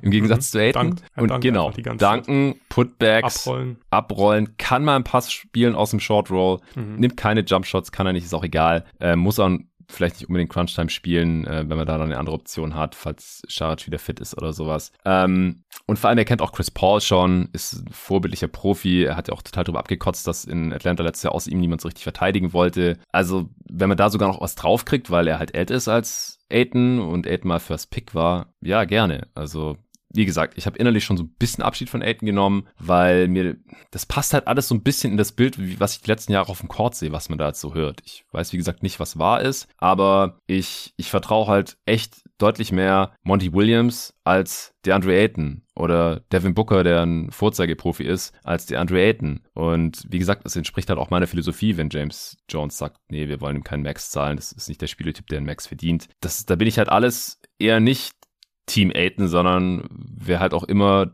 gegen ihn ist, so hart es jetzt auch klingt. Deswegen, ich, ich bin sehr gespannt und ich wäre auch nicht super traurig, sofern er jetzt halt echt nicht für nichts geht, was ich ausschließe, wenn Ayton jetzt im nächsten Jahr nicht mehr bei den Suns wäre. Es wäre vielleicht besser für beide Seiten, wer weiß. Ähm, wenn er bleibt, dann wird es dafür gute Gründe geben und dann bin ich auch froh. Also ich, klar kann natürlich sein, dass da eine Übergangslösung ist, weil er erstmal gematcht wurde, dann wird er irgendwann anders getradet. Also es ist, es gibt viele Optionen hier. Und ich bin echt gespannt. Ja, ja ich würde sagen, wir besprechen genauso. jetzt. Ja, ähm, ich bin jetzt davon ausgegangen, dass du nichts mehr dazu zu sagen hast. Deswegen würde ich sagen, wir besprechen jetzt noch so zwei, drei Spieler, die so auch auf diesem Level sind. Mhm. Und dann ähm, können wir ja noch sagen, wie viele Mid-Level-Spieler wir hier noch sehen, wer da so mit drin ist ungefähr. Und ähm, wie das halt so hinkommt, dann auch mit den verfügbaren, mit dem verfügbaren Geld im Markt. Wie gesagt, es gibt über zweihundert Free Agents. Wir haben jetzt erst äh, fünf besprochen, aber das, das waren jetzt auch schon so die fünf interessantesten, denke ich. Aber so in, in dieser Riege, die halt keinen Max äh, bekommen werden und wohl auch nicht bekommen sollten, da sehen wir ja noch ein paar andere Spieler. Wer ist jetzt der nächste, den du noch interessant findest? Ja, Jalen Brunson ist definitiv interessant. Der hat sich in den Playoffs ja. auch auf jeden Fall Geld äh, dazu verdient, hat gute Playoffs gespielt, der wird auch ziemlich sicher bezahlt werden. Für mich ist Jalen Brunson aber allerdings halt ganz klar kein Max-Spieler, auch nicht nur nee. knapp drunter. Also er wird wahrscheinlich schon über zwanzig Millionen verdienen, das auch zu Recht. Aber ich kann mir bei ihm halt auch vorstellen, dass die Rolle einfach auch extrem wichtig für ihn ist. Ich finde die Rolle, die er in Dallas hat, die finde ich super für ihn. Die füllt er natürlich auch gut aus und hat das Geld auch, wie gesagt, verdient. Aber ich hoffe einfach, dass er bei den Mavs bleibt, da sich beide Parteien auf einen sinnvollen Deal einigen können. Also ein langfristiger Deal für Brunson, bei dem er halt im Schnitt über zwanzig Millionen im Jahr verdient, aber halt nicht äh, hier ein Max-Deal oder so. Und von den Teams, die Capspace haben, für die macht es eigentlich keinen Sinn, Jalen Brunson zu sein. Also wir haben es ja vorhin schon besprochen, bei den Spurs macht es keinen Sinn, bei den Magic macht es keinen Sinn, bei den Pistons macht es keinen Sinn und so weiter, bei den Blazers macht es keinen Sinn. Das heißt, ähm, man müsste dann hier ja ein Sign-and-Trade, ähm, also man müsste sich auf einen Sign-and-Trade einigen, eigentlich, wenn er Dallas verlässt, und das haben wir auch gerade eben schon gesagt, das ist halt schwierig, Sign-and-Trade, und von daher denke ich, dass er bei den Mavs bleibt, und ich denke, das ist für beide Parteien gut, und ich gehe auch davon aus, dass, dass sich beide Parteien halt auf einen sinnvollen Deal einigen werden. Ja, also von den Cap-Teams, weiß nicht, vielleicht Memphis so als Dark Horse, wenn die sagen, Brunson ist ein Upgrade, Upgrade gegenüber Tyus Jones, und dann renouncen sie Jones. Das ist definitiv schwierig, finde ich, mit, mit Morant, dann bist du halt schon sehr, sehr klein im Backcourt, und die müssen ja gemeinsam spielen dann. Ja, Tyus Jones ist jetzt auch nicht so viel größer als Brunson, aber ich sehe schon, also ich, ich würde es wahrscheinlich auch nicht machen, aber es ist halt finanziell irgendwie vielleicht möglich, ja. Wenn, aber ich, es wäre jetzt nicht so die Handschrift von Memphis auch, also nee. Ich sehe es auch nicht. Ich denke auch, am wahrscheinlichsten ist ein Verbleib bei den Mavs oder halt ein Sign-and-Trade. Ähm, zu den Knicks. Zu den Knicks, genau. Ja, die Knicks. Die zahlen aber natürlich dann Max dann, ist ja klar. Ja, genau. Die Frage ist nur wie, denn äh, die Knicks haben genau dreihundertfünfzigtausend Cap-Space maximal, dreihundertfünfzigtausend Dollar. Also die, die werden über dem Cap agieren, und deswegen können sie nicht mehr zahlen als die Mid-Level. Und er ist mehr wert, Jalen Brunson, als die Mid-Level-Exception, die Full Mid-Level-Exception. Aber was denkst du so im, im Vakuum? Was, was ist Jalen Brunson wert? Ja, ich glaube so, der Sweet Spot ist wirklich so bei zwanzig Millionen, denke ich. Mhm. Also er ist auf jeden Fall mehr als die Mid-Level wert, ähm, aber er muss halt in der richtigen Rolle sein, glaube ich. Und ich glaube, für ihn wäre das nicht gut, wenn irgendein Team jetzt so an die Sache rangeht und sagt, hey, der hat super gespielt in Dallas, hat seine Rolle da gut ausgefüllt, den holen wir jetzt zu uns rein, äh, bezahlen den, und der kann bei uns die erste Option sein. Ich glaube, das ist ziemlich klar, dass Jalen Brunson nicht die erste Option sein kann, sondern dass er einfach eine sehr, sehr gute, ja, vierte Option im Prinzip ist. Vielleicht auch noch eine solide dritte Option. Ja. Ähm, bei einem Team, das jetzt keine wirklich, also drei Superstars hat. So, es kann funktionieren. Bei den Mavs klappt es gut, so als sekundärer Ballhändler, neben Doncic und mit Dinwiddie zusammen. Aber, also für mich sind so zwanzig Millionen, glaube ich, wäre fair für ihn. Ja, wenn er jeden Tag gegen die Utah Jazz Defense ran müsste, dann könnte er auch eine erste mehr. Option sein. Ja. Aber das ist natürlich nicht der Fall. Ja, sehe ich genauso. Aber wird auf jeden Fall spannend. Also auch er ist ja. natürlich einer, der darunter leidet, dass es einfach wenig Geld hier im Markt gibt und dadurch auch wenig Optionen oder Leverage für Jalen Brunson. Man muss aber auch dazu sagen, finde ich, also klar, nach der Jazz-Serie hat er super gespielt, er hat vor allem Zahlen aufgelegt, und danach war ich auch so. Ich bin erstmal erst gespannt, wie er dann gegen eine richtige Playoff-Defense spielt, und da muss man ihn einfach auch loben. Ich finde, er hat einfach super adjusted gegen Phoenix und auch gegen die Warriors und war halt in beiden Serien produktiv. Deswegen hat er sich hier schon so zwanzig Millionen für mich persönlich einfach verdient. Also ich war ja, vor den Playoffs, Fall. war ich mir da auch nicht sicher, ob Jalen Brunson wirklich zwanzig plus Millionen wert ist, aber nach den Playoffs kann ich für mich sagen, ja, ich glaube, man kann ohne große Bedenken Jalen Brunson zwanzig Millionen pro Jahr zahlen. Ja, ja, würde ich auch sagen. Also nur nach der ersten Runde, da, da was hat er da gemacht? Die, da war er in den Top fünf von den Scorern so. äh, in, in, in den Playoffs, genau. Also auf dem Level war halt nicht, jetzt im Endeffekt waren es zweiundzwanzig Punkte pro Spiel, ja. Knapp vier Assists in den Playoffs bei solider Effizienz. Okay, dann würde ich sagen, besprechen wir noch Anthony Simons. Mhm. Finde ich auch interessant. Der hat auch einen riesen Sprung hingelegt in dieser Saison. War ein M I P-Kandidat äh, nach der Lillard-Verletzung und dem McCollum-Trade. Am Ende siebzehn Punkte im Schnitt. Fast vier Assists bei ja leicht überdurchschnittlicher Effizienz, was vor allem aber durch sein Dreier-Shooting zustande kommt. Die lässt er wirklich fliegen. Fast dreizehn Dreier von den Possessions, über vierzig Prozent von Downtown. Ist ein relativ athletischer Spieler auch. Hat ja schon mal im Slam Dunk Contest mitgemacht und so. Aber er ist... Ja, ist jetzt nicht so der Playmaker vor dem Herrn, auch wenn er da Schritte gemacht hat, also eher so ein Scoring Guard, defensiv auch eher ein Problem. Also jetzt auch weit weg von Max-Spieler. Mhm. Aber ich könnte mir schon vorstellen, dass die Pistons ihm vielleicht Kohle hinlegen. Also er ist schon so ein Spieler, der halt auch vom Alter her war, ein super, super junger Spieler zum Zeitpunkt der Draft. Jetzt ist er, der geht in die Age dreiundzwanzig Season. Also das, der ist noch weit pre-prime und selbst wenn er jetzt ein vier Jahre Offersheet hingelegt bekommt, dann äh, zahlt man ihn halt für die Age twenty-three, four, five, six Seasons. Kann ich mir schon vorstellen, dass er auch so zwanzig Millionen pro Jahr hingelegt bekommt, wenn sie nicht die Blazers sowieso zahlen. Dann haben sie auch keinen Capspace, logischerweise. Ja, also ich bin mir ziemlich sicher, dass die Blazers zwanzig plus Millionen zahlen werden. Ähm, ich ich meine, der also allein schon der C J McCollum-Trade war ja schon ein Indiz dafür, dass man ja langfristig mit Anthony Simons plant. Und selbst wenn Lillard weggeht, dann spricht ja nichts dagegen, dass man Simons hält. Ich glaube, dann kann, hält man ja erst recht und sieht ihn halt als irgendwie den Guard der Zukunft. Point Guard ist halt schwierig, ja. Du hast gesagt. Playmaking überzeugt mich auch noch nicht so ganz. Und ich glaube, generell ist es auch eine ziemlich schwierige Mischung, so dass du defensiv anfällig bist, ähm, bist relativ klein, bist nicht so ein guter Playmaker, so das ist dann einfach schon schwierig von der Position her. Ich glaube, er ist halt in den Playoffs jemand, der einfach, ja, schlechter performt als in der Regular Season wahrscheinlich, aufgrund seiner mm. Defizite. Ja. Ähm, aber klar, er ist zum Beispiel jetzt deutlich attraktiver für ein junges Team mit Capspace, die Pistons, wie, äh, ja, wie die Blazers vielleicht, ähm, die sind ja auch relativ jung inzwischen, ja. äh, als Jalen Brunson zum Beispiel. Aber ja, ich würde jetzt auch sagen, dass er so um die zwanzig Millionen bekommen wird. Vielleicht sogar auch noch ein bisschen mehr. Ja, kannst du dir vorstellen? Also sowas denkst ja, du ist so... Also, ja, also das kann ich mir sehr, sehr gut vorstellen. Ich ich äh, ich persönlich würde es ihm ungerne zahlen, aber also ich rechne eigentlich fest damit, dass er ja um die zwanzig Millionen bekommt. Hm. Ja, hau du noch mal einen raus. Ähm, ja, ich habe in meinem in meinem Tier, das waren jetzt schon mit Abstand die die besten Spieler, die wir hier besprochen haben, aber ich habe noch zwei ja. andere Kandidaten drin. Ähm, zum einen Lu Dort und Colin Sexton. Äh, Lu Dort hat eine Team-Option, da ist halt die Frage, ob die Thunder diese Option nicht ziehen und halt einen neuen Vertrag mit ihm aushandeln. Ich finde ihn als Spieler schon ziemlich spannend, weil er hat halt in der Vergangenheit schon gezeigt, dass er ein sehr, sehr guter äh, Verteidiger sein kann. Also gerade am Ball ja. ist er wirklich richtig gut, hat er ein bisschen nachgedacht gelassen. In den letzten Saisons sieht man mit Sicherheit auch daran, dass seine offensive Rolle halt gewachsen ist in diesem Oklahoma City Team, das halt nicht so viele Optionen in der Offense hat. Von daher möchte ich das ja. gar nicht so sehr überbewerten, aber ja, das letzte Mal, als die Thunder halt äh, versucht haben, Basketballspiele zu gewinnen, in Playoffs gespielt haben, hat er halt Prime James Harden im Prinzip verdammt gut verteidigt und ich glaube, ja. in Kombination mit seiner Entwicklung offensiv ist er für mich halt ein guter Starter und ja, ihn sehe ich so bei so fünfzehn Millionen, falls man hier einen neuen Deal aushandelt. Ja, denke ich auch. Also Dort hat jetzt äh, heimlich still und leise letzte Saison siebzehn Punkte pro Spiel gemacht. Mhm. Hat vielleicht auch nicht jeder auf dem Schirm. Und da hat die Defense ein bisschen drunter gelitten. Es ist, ist auch nicht so ganz sein Ding. Also er war noch nie super effizient. Äh, war jetzt sogar sein effizientester Saison in der abgelaufenen mit True Shooting vierundfünfzig Prozent, was unterdurchschnittlich ist und Offensivrating von hundertvier, was stark unterdurchschnittlich ist, ist kein Playmaker für andere. Aber der Dreier, ich denke, der fährt, fällt okay, vor allem wenn er gute Playmaker neben sich hat und mehr auf die Catch machen kann. Das äh, Volumen ist mega hoch, der lässt die Dinger fliegen, über elf pro, pro hundert Possessions, trifft halt nur dreiunddreißig Prozent davon.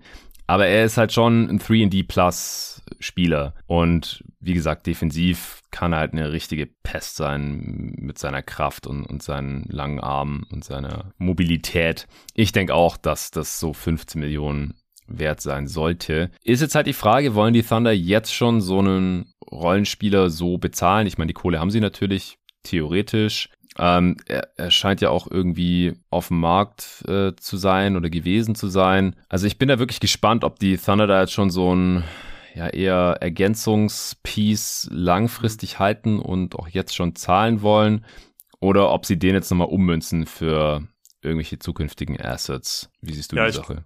Ich, also ja, ich glaube, dass die Thunder ähm, eher in die Richtung gehen wollen, dass sie ihn noch, dass sie halt traden wollen. Vielleicht auch ähm, ohne einen neuen Vertrag erstmal auszuhandeln und direkt einfach die Team-Option ziehen. Dann hat er halt, äh, verdient er nur eins Komma neun Millionen pro Jahr. Das heißt, wird kein Problem sein, ihn zu traden. Ja. Weil ich denke, die Thunder, die, was ich denke, ist ja eigentlich relativ offensichtlich. Die Thunder, die wollen jetzt erstmal noch neben Shea vielleicht, den kann man schon mit reinnehmen, aber die wollen halt noch diesen einen Franchise-Spieler finden und das mit Abstand das Wichtigste. Und man will eigentlich jetzt kein Geld, ähm, ja, in der Zukunft jetzt schon hier committen. Und Lu Dort ist ein sehr, sehr guter Spieler, aber Lu Dort wird wahrscheinlich halt nicht bei den Thunder spielen, wenn die Thunder wirklich sehr gut sein werden. Und eigentlich macht schon mehr Sinn, jetzt asset-technisch ihn zu traden und dann nochmal ein Asset, wahrscheinlich einen Pick zu bekommen und zu hoffen, dass man diesen, diesen, diesen, diesen Pick dann einsetzen kann, wenn man dann gut ist mit den Spielern, die man halt gedraftet hat, denke ich. Ich denke, da, da, das wollen die Thunder machen. Ja, also diese Trade-Verhandlungen, die basieren wahrscheinlich auf der Annahme, dass sie halt dann die Team-Option einfach ziehen und ihren ja, Trade reinpacken genau. für eins Komma neun Millionen. Äh, sie können ja auch mehr Gehalt zurücknehmen, weil sie Capspace haben. Das ist alles kein Ding.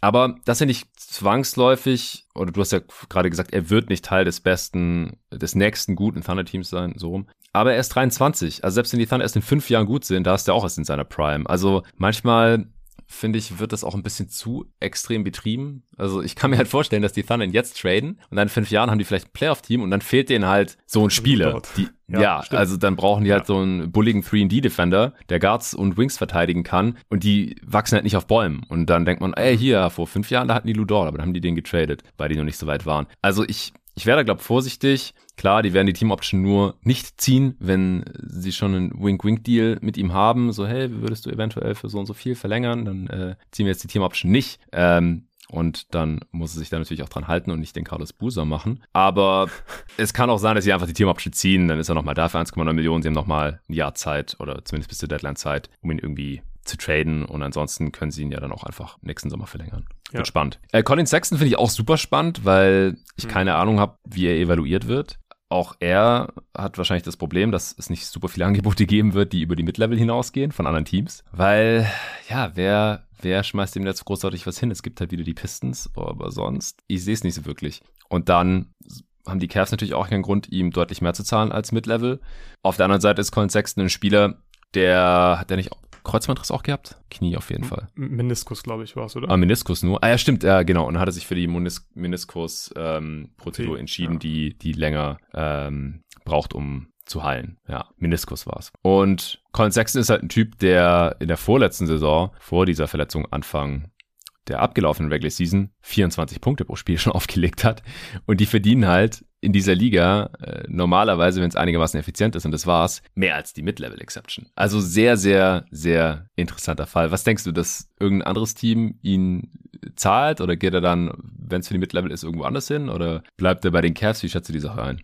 Ja, ich glaube, dass es für Colin Sexton sein Geldbeutel ein bisschen blöd laufen könnte jetzt in der Free Agency, weil eigentlich macht es für die Cavs nicht mehr so super viel Sinn, ihn zu halten. Vielleicht hält man ihn halt nur, damit man ihn am Ende dann doch noch traden kann oder halt direkt in seinen Trade aushandeln kann. Ähm, aber er passt einfach nicht mehr so rein, weil ich glaube, du kannst nicht mit Garland und mit Sexton erfolgreich Basketball spielen. Ja. So, und jetzt hat halt Garland bewiesen, so mit ihm kann man erfolgreich Basketball spielen. Von daher denke ich, äh, ja, ist es jetzt halt Darius Garland sein Team. Und ich denke, dass Sexton zumindest früher oder später halt nicht mehr bei den Cavs spielen wird. Das Problem ist halt nur, die Capspace-Teams, die sind halt nicht so super fit, so für ihn. Also klar, die Pistons, wahrscheinlich vielleicht irgendwie wieder so, macht es am meisten Sinn, auch weil ja. er halt erst noch dreiundzwanzig Jahre alt ist, aber auch da gefällt mir der Fit halt nicht so super gut. Also könnte er eigentlich auch gut neben Cunningham funktionieren, ja. aber so Sexton will den Ball ja eigentlich auch in der Hand haben. So. Er ist halt kein guter Playmaker, er ist zwar ein guter Shooter, aber so er will ja schon viel On-Ball machen, hat auch immer auch viel On-Ball gemacht. Dazu ist er halt kein guter Verteidiger. Und es passt eigentlich nicht so richtig gut zu Cade Cunningham. Wenn es am Ende vielleicht die Mid-Level-Exception wird, dann glaube ich, ist er halt für viele Teams interessant. Also da glaube ich, lohnt es sich einfach, zu dem Preis so einen jungen Spieler einfach mal zu testen. Ich glaube, es ist äh, auf jeden Fall ein Risiko da oder man kann einfach nicht sagen, dass Colin Sexton äh, definitiv irgendwann mal ein sehr guter Starter wird oder ein All-Star wird. So, ich glaube, es ist genauso realistisch, dass er halt einfach nur ein sechster Mann wird. So, ein Scorer von ja. der Bank. Ein sehr guter ja. Scorer von der Bank. Aber es ist einfach super schwierig einzuschätzen. schätzen und ja, ich kann mir einfach gut vorstellen, dass er am Ende bei irgendeinem Team landet, wo er für die Mid-Level unterschrieben hat. Dann hoffe ich für ihn, dass es halt ein guter Fit ist, dass er sich da beweisen kann, dass er da gut funktioniert und dann wird er halt in zwei Jahren dann wahrscheinlich oder so über die Early Bird Rights einen neuen Vertrag unterschreiben und versuchen da halt dann äh, ja einen großen Vertrag zu bekommen. Ja, vielleicht so ein two plus one, also mit einer Fair ja, Option genau. im dritten Jahr. Wenn es blöd für ihn läuft, dann kann er die ziehen, dann hat er dreißig Millionen safe verdient am Ende des Deals. Und wenn er nach zwei Jahren merkt, hier, der Markt sieht schon wieder deutlich freundlicher aus für mich, dann ist er halt nach zwei Jahren weg und kann da dann vielleicht noch mehr Kohle machen.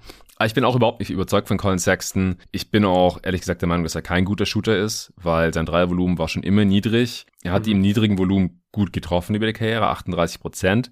Aber er nimmt halt nicht so super viele, also so sechs auf hundert Possessions ja. war das Maximum. Das ist halt schon relativ wenig für, ein, für so einen Ballhandling-Scoring-Guard. Mhm. Long Twos trifft die Karriere auch nur achtunddreißig Prozent. Das ist ineffizient. Er ist ein schlechter Defender. Er ist einer der schlechtesten Playmaker für so einen Point Guard, Größe, Typ, ähm, legt er echt absurd wenig Assists auf. Also das ist auch nichts Neues eigentlich. Was hat er da über die Karriere? drei Komma drei.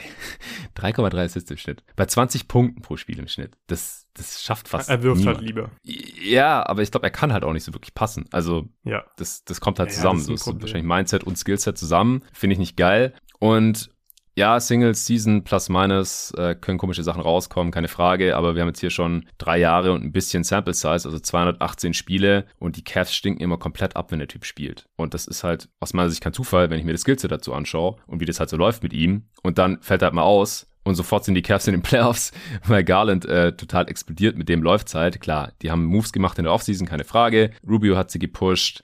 Ähm...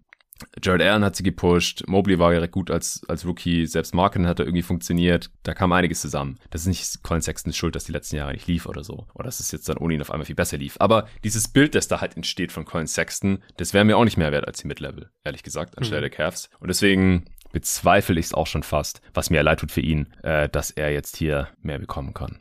Gut, dann äh, wollen wir jetzt einfach noch so zwei, drei Spieler nennen, die, die wir noch ganz interessant finden, die wir jetzt äh, noch weiter unten gerankt ja. haben.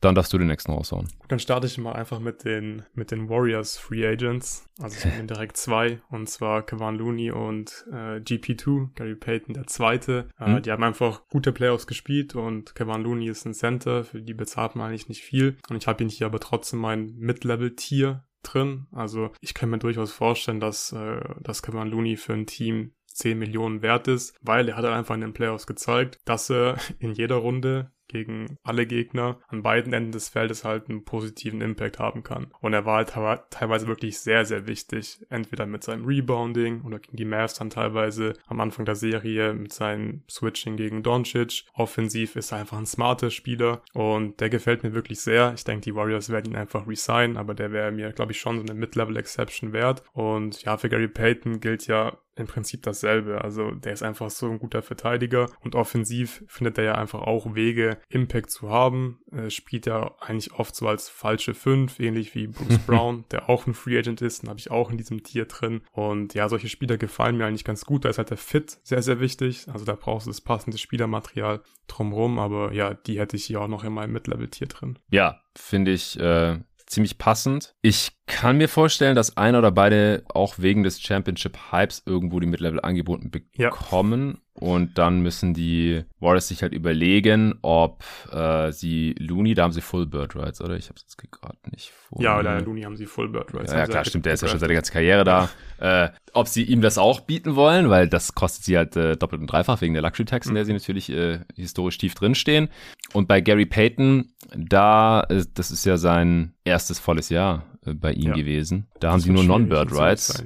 Ja. Genau, äh, da müssten sie dann ihre Mini-Mid-Level aufbrauchen mhm. und die sind halt nur sechs Millionen. Also wenn ihr irgendwo anders mehr als sechs Millionen bekommt, dann muss er sich überlegen, nehme ich jetzt hier die Kohle oder bleibe ich bei meinem Championship-Team für nur sechs Millionen pro Jahr. Aber es gibt ja nicht so viele Mid-Level-Exceptions, wir haben ja vorhin gesagt, so zwölf vielleicht. Mhm. Und ob er da jetzt zu den Top zwölf Spielern gehört, das, das wird der Markt zeigen. Ich weiß es nicht. Also ich habe so, ich habe ihn jetzt mal ein Tier weiter nach unten geschoben, weil ich mir vorstellen kann, dass er es nicht bekommt.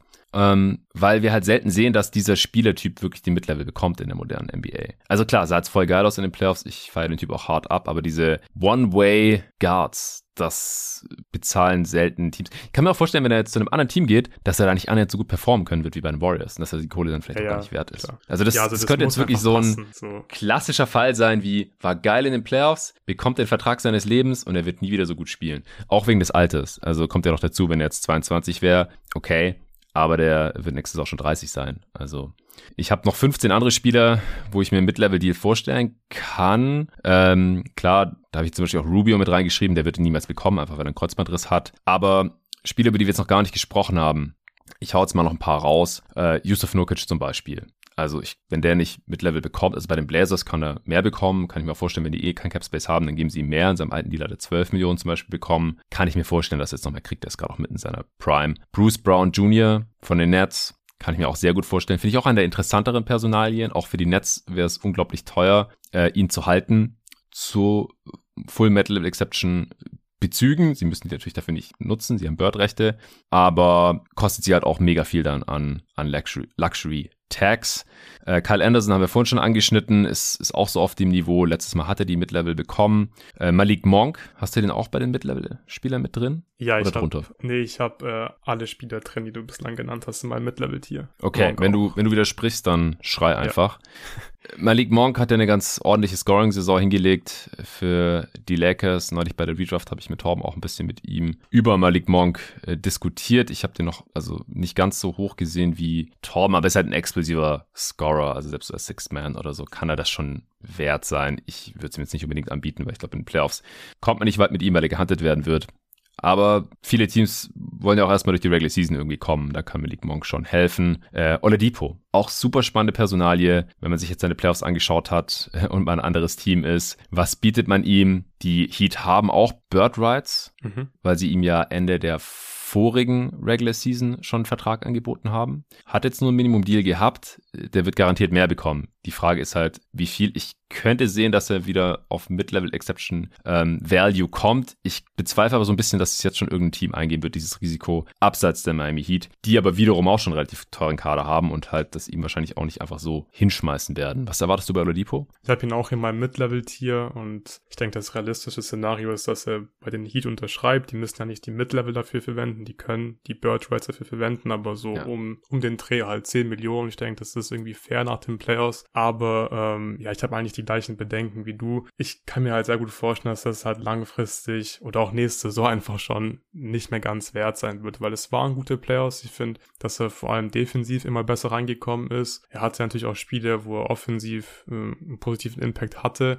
aber er ist halt einfach nicht mehr explosiv, er finisht nicht mehr gut am Ring und er war noch nie der beste Shooter und ja, offensiv ist mir das einfach so ein bisschen zu shaky und ich weiß halt nicht, ob er defensiv wirklich über zweiundachtzig Spiele und ähm, ein Postseason-Run wirklich so ein guter Defender sein kann, so einen guten Impact haben kann, dass es sich wirklich lohnt, äh, für ihn diese Mid-Level-Exception auszugeben. Also da gibt es schon einige Spieler, denen ich, glaube ich, lieber eine Mid-Level-Exception anbieten würde. Aber für die Heat macht es definitiv Sinn, ihn zu resignen. Oladipo wäre auch so ein typischer Spieler gewesen, der früher in der Offseason, wo viel Kohle im Markt ist, garantiert diese Mid-Level ja. bekommen hätte. Einfach nur der Name, die Highlights in den Playoffs und die Games, die er gut war, die Hoffnung irgendwie, ja, er ist dreißig jetzt, ja, da geht vielleicht nochmal was, zwei, drei Jahre lang und der dann einfach das, das nie rechtfertigen kann. Ich glaube, das wird ein guter Indikator, was die Heat ihm geben, weil die kennen ihn am besten, die sehen ihn im Training, die kennen seine Krankenakte in- und auswendig und wenn die ihm nicht die Mid-Level, also auf Höhe der Mid-Level, wie gesagt, die müssen sie ja nicht verwenden, also so zehn Millionen oder sowas hinlegen oder acht oder neun, dann sollte das wahrscheinlich auch kein anderes Team tun und wahrscheinlich wird es auch kein anderes Team tun, weil halt einfach nicht so viel Kohle im Markt ist und dann geht das Geld an andere Spieler. Gary Harris ist so ein vergleichbarer Fall, der auch Verletzungsprobleme hatte, Starter bei sehr guten Playoff-Teams war. Ja, klar, der war jetzt noch nie All-N B A wie jetzt Oladipo oder so, aber ich glaube so vom Value, den er noch mal erreichen kann als ja, giftiger On-Ball-Defender, der jetzt erst achtundzwanzig wird, wo der Dreier schon sehr gut gefallen ist in manchen Saisons, der auch einen Drive hatte, zumindest vor seinen Verletzungen mal explosiv finishen konnte. Kann ich mir auch vorstellen, dass der von irgendeinem Team, das äh, Ambitionen hat, die Full Mid-Level ja. bekommt. Ja, oder definitiv. Zumindest die Taxpayer. Mhm. Ja, Gary Harris gefällt mir tatsächlich einfach auch besser als Oladipo. Hat letzte Saison wieder äh, gut von draußen getroffen, achtunddreißig Prozent seiner Dreier und defensiv war er schon immer sehr gut und da finde ich, ja. war er letzte Saison auch wieder solide und in Kombination mit dem Shooting ist er halt, finde ich, ein passenderer Rollenspieler wahrscheinlich für viele Teams als Victor Oladipo, weil er einfach offensiv ja nicht so dieses Skillset von einem Rollenspieler einfach hat. Also gerade tief in den Playoffs, glaube ich, hätte ich lieber Gary Harris, der ja irgendwie klarer einfach ein Free-and-D-Spieler ist als Oladipo. Ja, ich habe hier noch ein paar drin. Ein paar haben wir vorhin auch schon erwähnt, als wir über die Teams gesprochen haben. Hast du noch welche in diesem Full-Mid-Level-Tier? Ja, ich kann sie einfach mal kurz durchgehen, ohne was zu sagen, großartig zu den Spielern. Ja, ich habe hier noch ähm, ich habe hier noch T J Warren drin, habe ich vorhin schon gesagt, das ist eine Wundertüte, mhm. sehr schwierig einzuschätzen, war zwar lange verletzt. Ich habe ich ein bisschen runtergeschoben. Jay- ja, ja, also sehe ich voll, es, es ich finde es einfach schwierig. Ähm Jason Tate habe ich hier noch drin. Der Wurf fällt zwar nicht so gut, aber so, ich finde ihn einfach interessant als Spieler, guter Verteidiger, kann auch ein bisschen, ja. äh, also als Playmaker auch nicht schlecht. Tyus Jones habe ich hier drin, wahrscheinlich der beste beste Backup-Point-Guard der N B A gewesen letzte Saison. Ganz kurz zu Jay Sean Tate, nur damit Leute es nicht wundern, das ist wie bei Luka Čelar dieselbe Situation. Ja. Team-Option verdient anderthalb Millionen, äh, die Option ist eins Komma acht Millionen, also da müsste auch schon quasi ein, äh, eine Verlängerung besprochen sein, damit die Rockets nicht einfach die Team-Option ziehen. Mhm. Dann habe ich noch Pat Connaughton drin, äh, Nicola Batum, Kyle Anderson hast du schon gesagt, Bobby Portis habe ich hier auch drin stehen, Mo Bamba, Chris Boucher, Hartenstein und äh, Harrell habe ich auch drin. Ja, interessant. Ich habe ein paar dieser Spieler eins runtergeschoben, weil ja, ich nicht, mir nicht sicher bin, ob die nochmal die Full Mid-Level angeboten bekommen. Ja, Montrezl Harrell, Sixth Man in der Regular Season, aber ich glaube, die Teams haben so langsam gecheckt, mhm. dass er dich nicht so wirklich weiterbringt dann, spätestens in den Playoffs, wenn du Ambitionen hast. Und es gibt halt nur wenige Full-Mid-Level-Deals und kein Cap-Space äh, in dieser Offseason. Deswegen, ich kann es mir eigentlich nicht vorstellen, dass er das bekommt, sondern habe den halt irgendwo mhm. zwischen Mid-Level und äh, Taxpayer oder Mini-Mid-Level eingeordnet. Kann mir vorstellen, dass es eher Richtung Mini-Mid-Level bei ihm geht. Ja. Genauso bei äh, T J Warren, den du vorhin schon genannt hast. Äh, einfach zu viele Verletzungen jetzt schon gehabt, aus meiner Sicht. Noch ein anderer Spieler, den du gerade genannt hast. Ähm, äh, Boucher habe ich genannt, Hartenstein habe ich noch genannt. Genau, Hartenstein habe ich tatsächlich ähm, auch eins drunter. Ich kann mir nicht vorstellen, dass er zehn Millionen bekommt. Ich glaube, mhm. dafür ist er zu sehr unterm Radar. Kann sein, dass es wert ist, aber wir haben ihn einfach noch nicht in der großen Rolle gesehen. Er ist erst vierundzwanzig und bringt ein sehr geiles Skillset mit, so als ähm, Rim Protector, der passen kann, der vielleicht auch noch ein bisschen mehr in Richtung Dreier gehen kann. Also kann sein, dass es, dass es wert wäre. Würde ich fast wundern, wenn es ihm irgendwer anbietet. Batum habe ich auch drin, Portis auch. Die haben beide eine Play-Option, wo sie deutlich weniger verdienen. Das heißt, die sollten aussteigen. A note to self für unsere Mock-Off-Season. Äh, ähm, Tucker, P J Tucker, hast du ihn gerade genannt? Nee, aber der ist natürlich drin. Ja, ja also der hat auch eine Player-Option über sieben Millionen. Ist halt die Frage. Wahrscheinlich würde er es irgendwo anders kriegen, aber es ist auch eher schon so ein bisschen fringy. Also ja. die sieben Millionen muss ja dann aus der Mid-Level irgendwo sein, ja. weil ansonsten ist halt ganz schnell nur noch die Taxpayer, dann würde er halt eine Million verlieren. Vielleicht ist ihm das Risiko wert. Ja, und die Frage ist, finde ich auch, will er für drei Millionen mehr überhaupt weg aus Miami? Ja, weil der spielt dann eine gute Rolle. Ich denke, er hat sich ja irgendwie auch scheinbar aktiv dafür entschieden, zu Miami zu wechseln. Ich denke nicht, dass die Bucks ihm viel weniger geboten haben als die sieben Millionen. Und ich glaube, der wird einfach die Player-Option ziehen. Ja, das kann sein. Also aus finanzieller Sicht könnte es attraktiv sein, aber es ist ja. relativ riskant und ja, ich meine, der Dude ist siebenunddreißig, hat seine Championship, ich glaub, der will gewinnen, und der will wahrscheinlich einfach Miami bleiben und fertig. Ja, ich habe ähm, jetzt, glaube ich, keinen mehr. Lonnie Walker habe ich noch in dieser Kategorie, weil er halt noch ein bisschen die Upside mitbringt. Könnte mhm. mir vorstellen, dass dem jemand zehn Millionen pro Jahr anbietet. DiVincenzo. Ja, habe ich auch lange überlegt, habe ich aber im Endeffekt äh, ein Tier drunter. Also unter, unter Mid-Level. Unter Mid-Level, ja. Aber okay. natürlich jetzt auch nicht äh, krass drunter. Würde mich auch nicht ja, das sind halt die Level bekommt. Also die Restricted Free Agents, die ich hier in dieser Riege habe, Sexton haben wir besprochen, Bamba haben wir besprochen, Walker habe ich gerade genannt, DiVincenzo ist halt auch erst fünfundzwanzig. Ich kann mir schon vorstellen, dass er so um die zehn Millionen bekommt. Als er getradet wurde, wurde da auch ein bisschen drüber gesprochen, was müssen die Kings ihm im Sommer dann überhaupt zahlen. Da waren auch so fünfzehn Millionen im Raum, sehe ich gar nicht. Hm. Weil wer soll ihm das bieten außerhalb von Sacramento? Und Nick Claxton habe ich hier auch noch drin. Den mhm. finde ich auch eine super interessante Personalie. Nochmal ein Netzspieler nach Bruce Brown, der einfach schon so viel angedeutet hat. Also auch eigentlich auch schon gezeigt hat, aber halt auch nicht so konstant immer die Chancen bekommen hat. Ich fand den in den Playoffs gut. Und kann mir eigentlich auch vorstellen, dass es halt einer der wenigen Bigs ist, die zehn Millionen pro Jahr angeboten bekommen. Und dass es er dann auch wert sein kann. Weil er kann switchen, er ist ein starker Rim Protector, ja. er kann halt nicht werfen. Was da von der Freiwurflinie abging, war ein Problem. Aber immerhin vertikaler Spacer, ist noch jung mit dreiundzwanzig. Hast du den auch hier irgendwo? Ja, habe ich auch ein Tier unter der Mid-Level-Exception gehabt. Ich würde dir zustimmen. Ich glaube, dass äh, Claxton jemand ist, der die Mid-Level-Exception definitiv wert sein kann. Und er ist als Center, finde ich, deutlich wertvoller als äh, ja, ein Spieler wie Andre Drummond oder auch Mitchell Robinson, finde ich, weil er in den Playoffs einfach spielbarer ist. Also ja. hat man dieses Jahr auch wieder gesehen. So, solche Spielertypen, die einfach switchen können. Klar, die am offensiven Brett ein Faktor sein können. Die sind einfach ja wertvoller als Bigs, die halt nur Drop-Coverage spielen können. Ich glaube halt, dass äh, Claxton, wie gesagt, die Mid-Level wert sein kann, aber ich glaube, er wird sie nicht bekommen. Ich glaube, es werden also Center wie Mitchell Robinson äh, mehr Geld bekommen als Nicholas Claxton. Und ich mag ihn auch wirklich sehr. Also ich würde es mir wünschen, dass er irgendwo wirklich eine feste Rolle bekommt und dann irgendwie auch konstant zeigen kann, was er kann, weil ich, ich bin mir eigentlich ziemlich sicher, dass der, dass der ja ein guter, wertvoller Center sein kann, vor allem in den Playoffs. Ja, es wäre tragisch, wenn Mitchell Robinson deutlich mehr als Nick Claxton bekommt. Ja. Der hat zwar fünf Minuten mehr gespielt, Claxton hat trotzdem mehr gescored, dort. Das zeigt halt nochmal, dass mit Robinson am offensiven Ende einfach nicht viel drauf hat. Robinson reboundet mehr und äh, blockt ein paar mehr Würfe, aber ich würde trotzdem sagen, dass Claxton der bessere Rim Protector oder einfach der viel bessere Defender ist, weil mhm. auch versatiler. Wieso glaubst du, dass Robinson mehr bekommen wird? Ich glaube, weil Mitchell Robinson halt irgendwie, ja, wahrscheinlich in, in, in, den, in, den, in den Augen von einigen Teams irgendwie die sinnvollere Lösung ist, weil er irgendwie ein richtiger Center ist, sag ich mal. Also so weil, für die Regular weil er Season größer und schwerer so, ist. Hm. Größer, schwerer, genau. Ähm, so ganz klar seine Rolle ist halt ganz klar so, er rollt ab, er sollte danken. Er war letzte Saison einfach auch nicht so super fit und nicht so super in Shape. Aber ich glaube, man denkt halt so, dass Mitchell Robinson so dieser krasse Shotblocker sein kann und äh, offensiv halt ein super Lob-Target und das wäre halt richtig geil, so dieses Best-Case-Szenario. Mhm. Aber ich glaube, es ist halt nicht so super realistisch, dass dieses Best-Case-Szenario eintritt. Und ich glaube, bei Nicholas Claxton ist es halt ja einfach sicherer. So der Typ, der kann halt verteidigen, der ist äh, versatil in der Defense. Und offensiv ist er nicht schlechter als Mitchell Robinson. Er ist für mich auch da besser. Also Mitchell Robinson kann ja offensiv wirklich im Prinzip nichts außer danken. Ja, Claxton kann nicht viel mehr, aber ein bisschen mehr. Ist ja auch noch ein Jahr jünger. Also ist, ist für mich eigentlich auch klar. Äh, du hast vorhin noch Pat Connaughton genannt, dem würde ich glaube ich mhm. nicht die volle Mid-Level geben, aber ich habe ihn auch direkt eins drunter, ja. Also zwischen Taxpayer und Mid-Level Exception. Otto Porter ja. Junior habe ich da auch noch drin, um hier noch den dritten Warrior im Bunde zu nennen. Die Mid-Level? Also nee, ähm, zwischen drunter. Taxpayer und mhm, Full ja. Mid-Level. Genau, also ja, ich habe hab Gary Payton, Porter Junior und Kevin Looney alle in diesem Tier. Mhm. Völlig unterschiedliche Spielertypen. Ich kann es nicht richtig einschätzen. Äh, Otto Porter Junior hat ja auch schon einen Haufen Kohle verdient. Ich kann mir auch vorstellen, dass er einfach für kleines Geld bei den Warriors bleibt.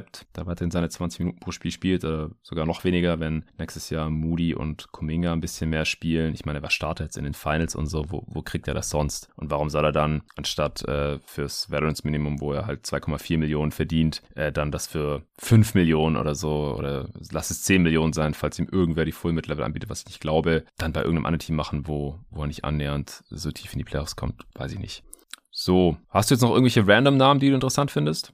Ähm, um, hier durchschauen. Thaddeus Young finde ich noch interessant. Mich würde interessieren, ja, was bei dem noch ja, geht. Ich fand bei den Raptors ja, den, ein bisschen enttäuschend. Ja, ja, war auch bei den Raptors enttäuschend. Einfach äh, defensiv finde ich ihn immer noch okay, aber gerade offensiv war das einfach auch viel zu wenig in den Playoffs. Er hatte mal gegen die Zone der Sixers äh, ein, zwei gute Spiele als Playmaker, aber so der Wurf ist ja gar nicht gefallen. Und ja, dann ist er ja selbst in Kombination mit der mit der soliden Defense finde ich ja einfach kein kein kein guter Faktor mehr so richtig. Mhm. Also gerade tief in den Playoffs und er ist ja jetzt niemand, der für ein junges Team interessant wäre. Das nee. müsste er schon bei irgendeinem Contender halt spielen. Und ja, da glaube ich, geht es eher so in die Richtung Minimum, denke ich, bei ihm. Und ansonsten, ich weiß nicht, ich finde ähm, Amir Coffey nicht uninteressant, mhm. so mal ein bisschen jüngerer Spieler. Der hat mir phasenweise, als er dann einige Minuten spielen musste, aufgrund von Verletzungen vor allem bei den Clippers, eigentlich ziemlich gut gefallen. Ich denke, der wird nicht so super viel Geld bekommen, aber der gefällt mich hier besser als einige andere Optionen so im Minimum-Bereich. Also für ihn würde ich noch so mit am ehesten ein bisschen über dem Minimum zahlen. Mhm. Ja, es hat auch Restricted. Ja. Genauso wie die Martin-Twins, die ich auch relativ interessant finde, die haben sich auch bei Beide massiv weiterentwickelt in der vergangenen Saison. Ehemaliger Second-Pick Marvin Bagley, wir haben ihn vorhin ganz kurz gestreift, als wir über die Pistons gesprochen haben.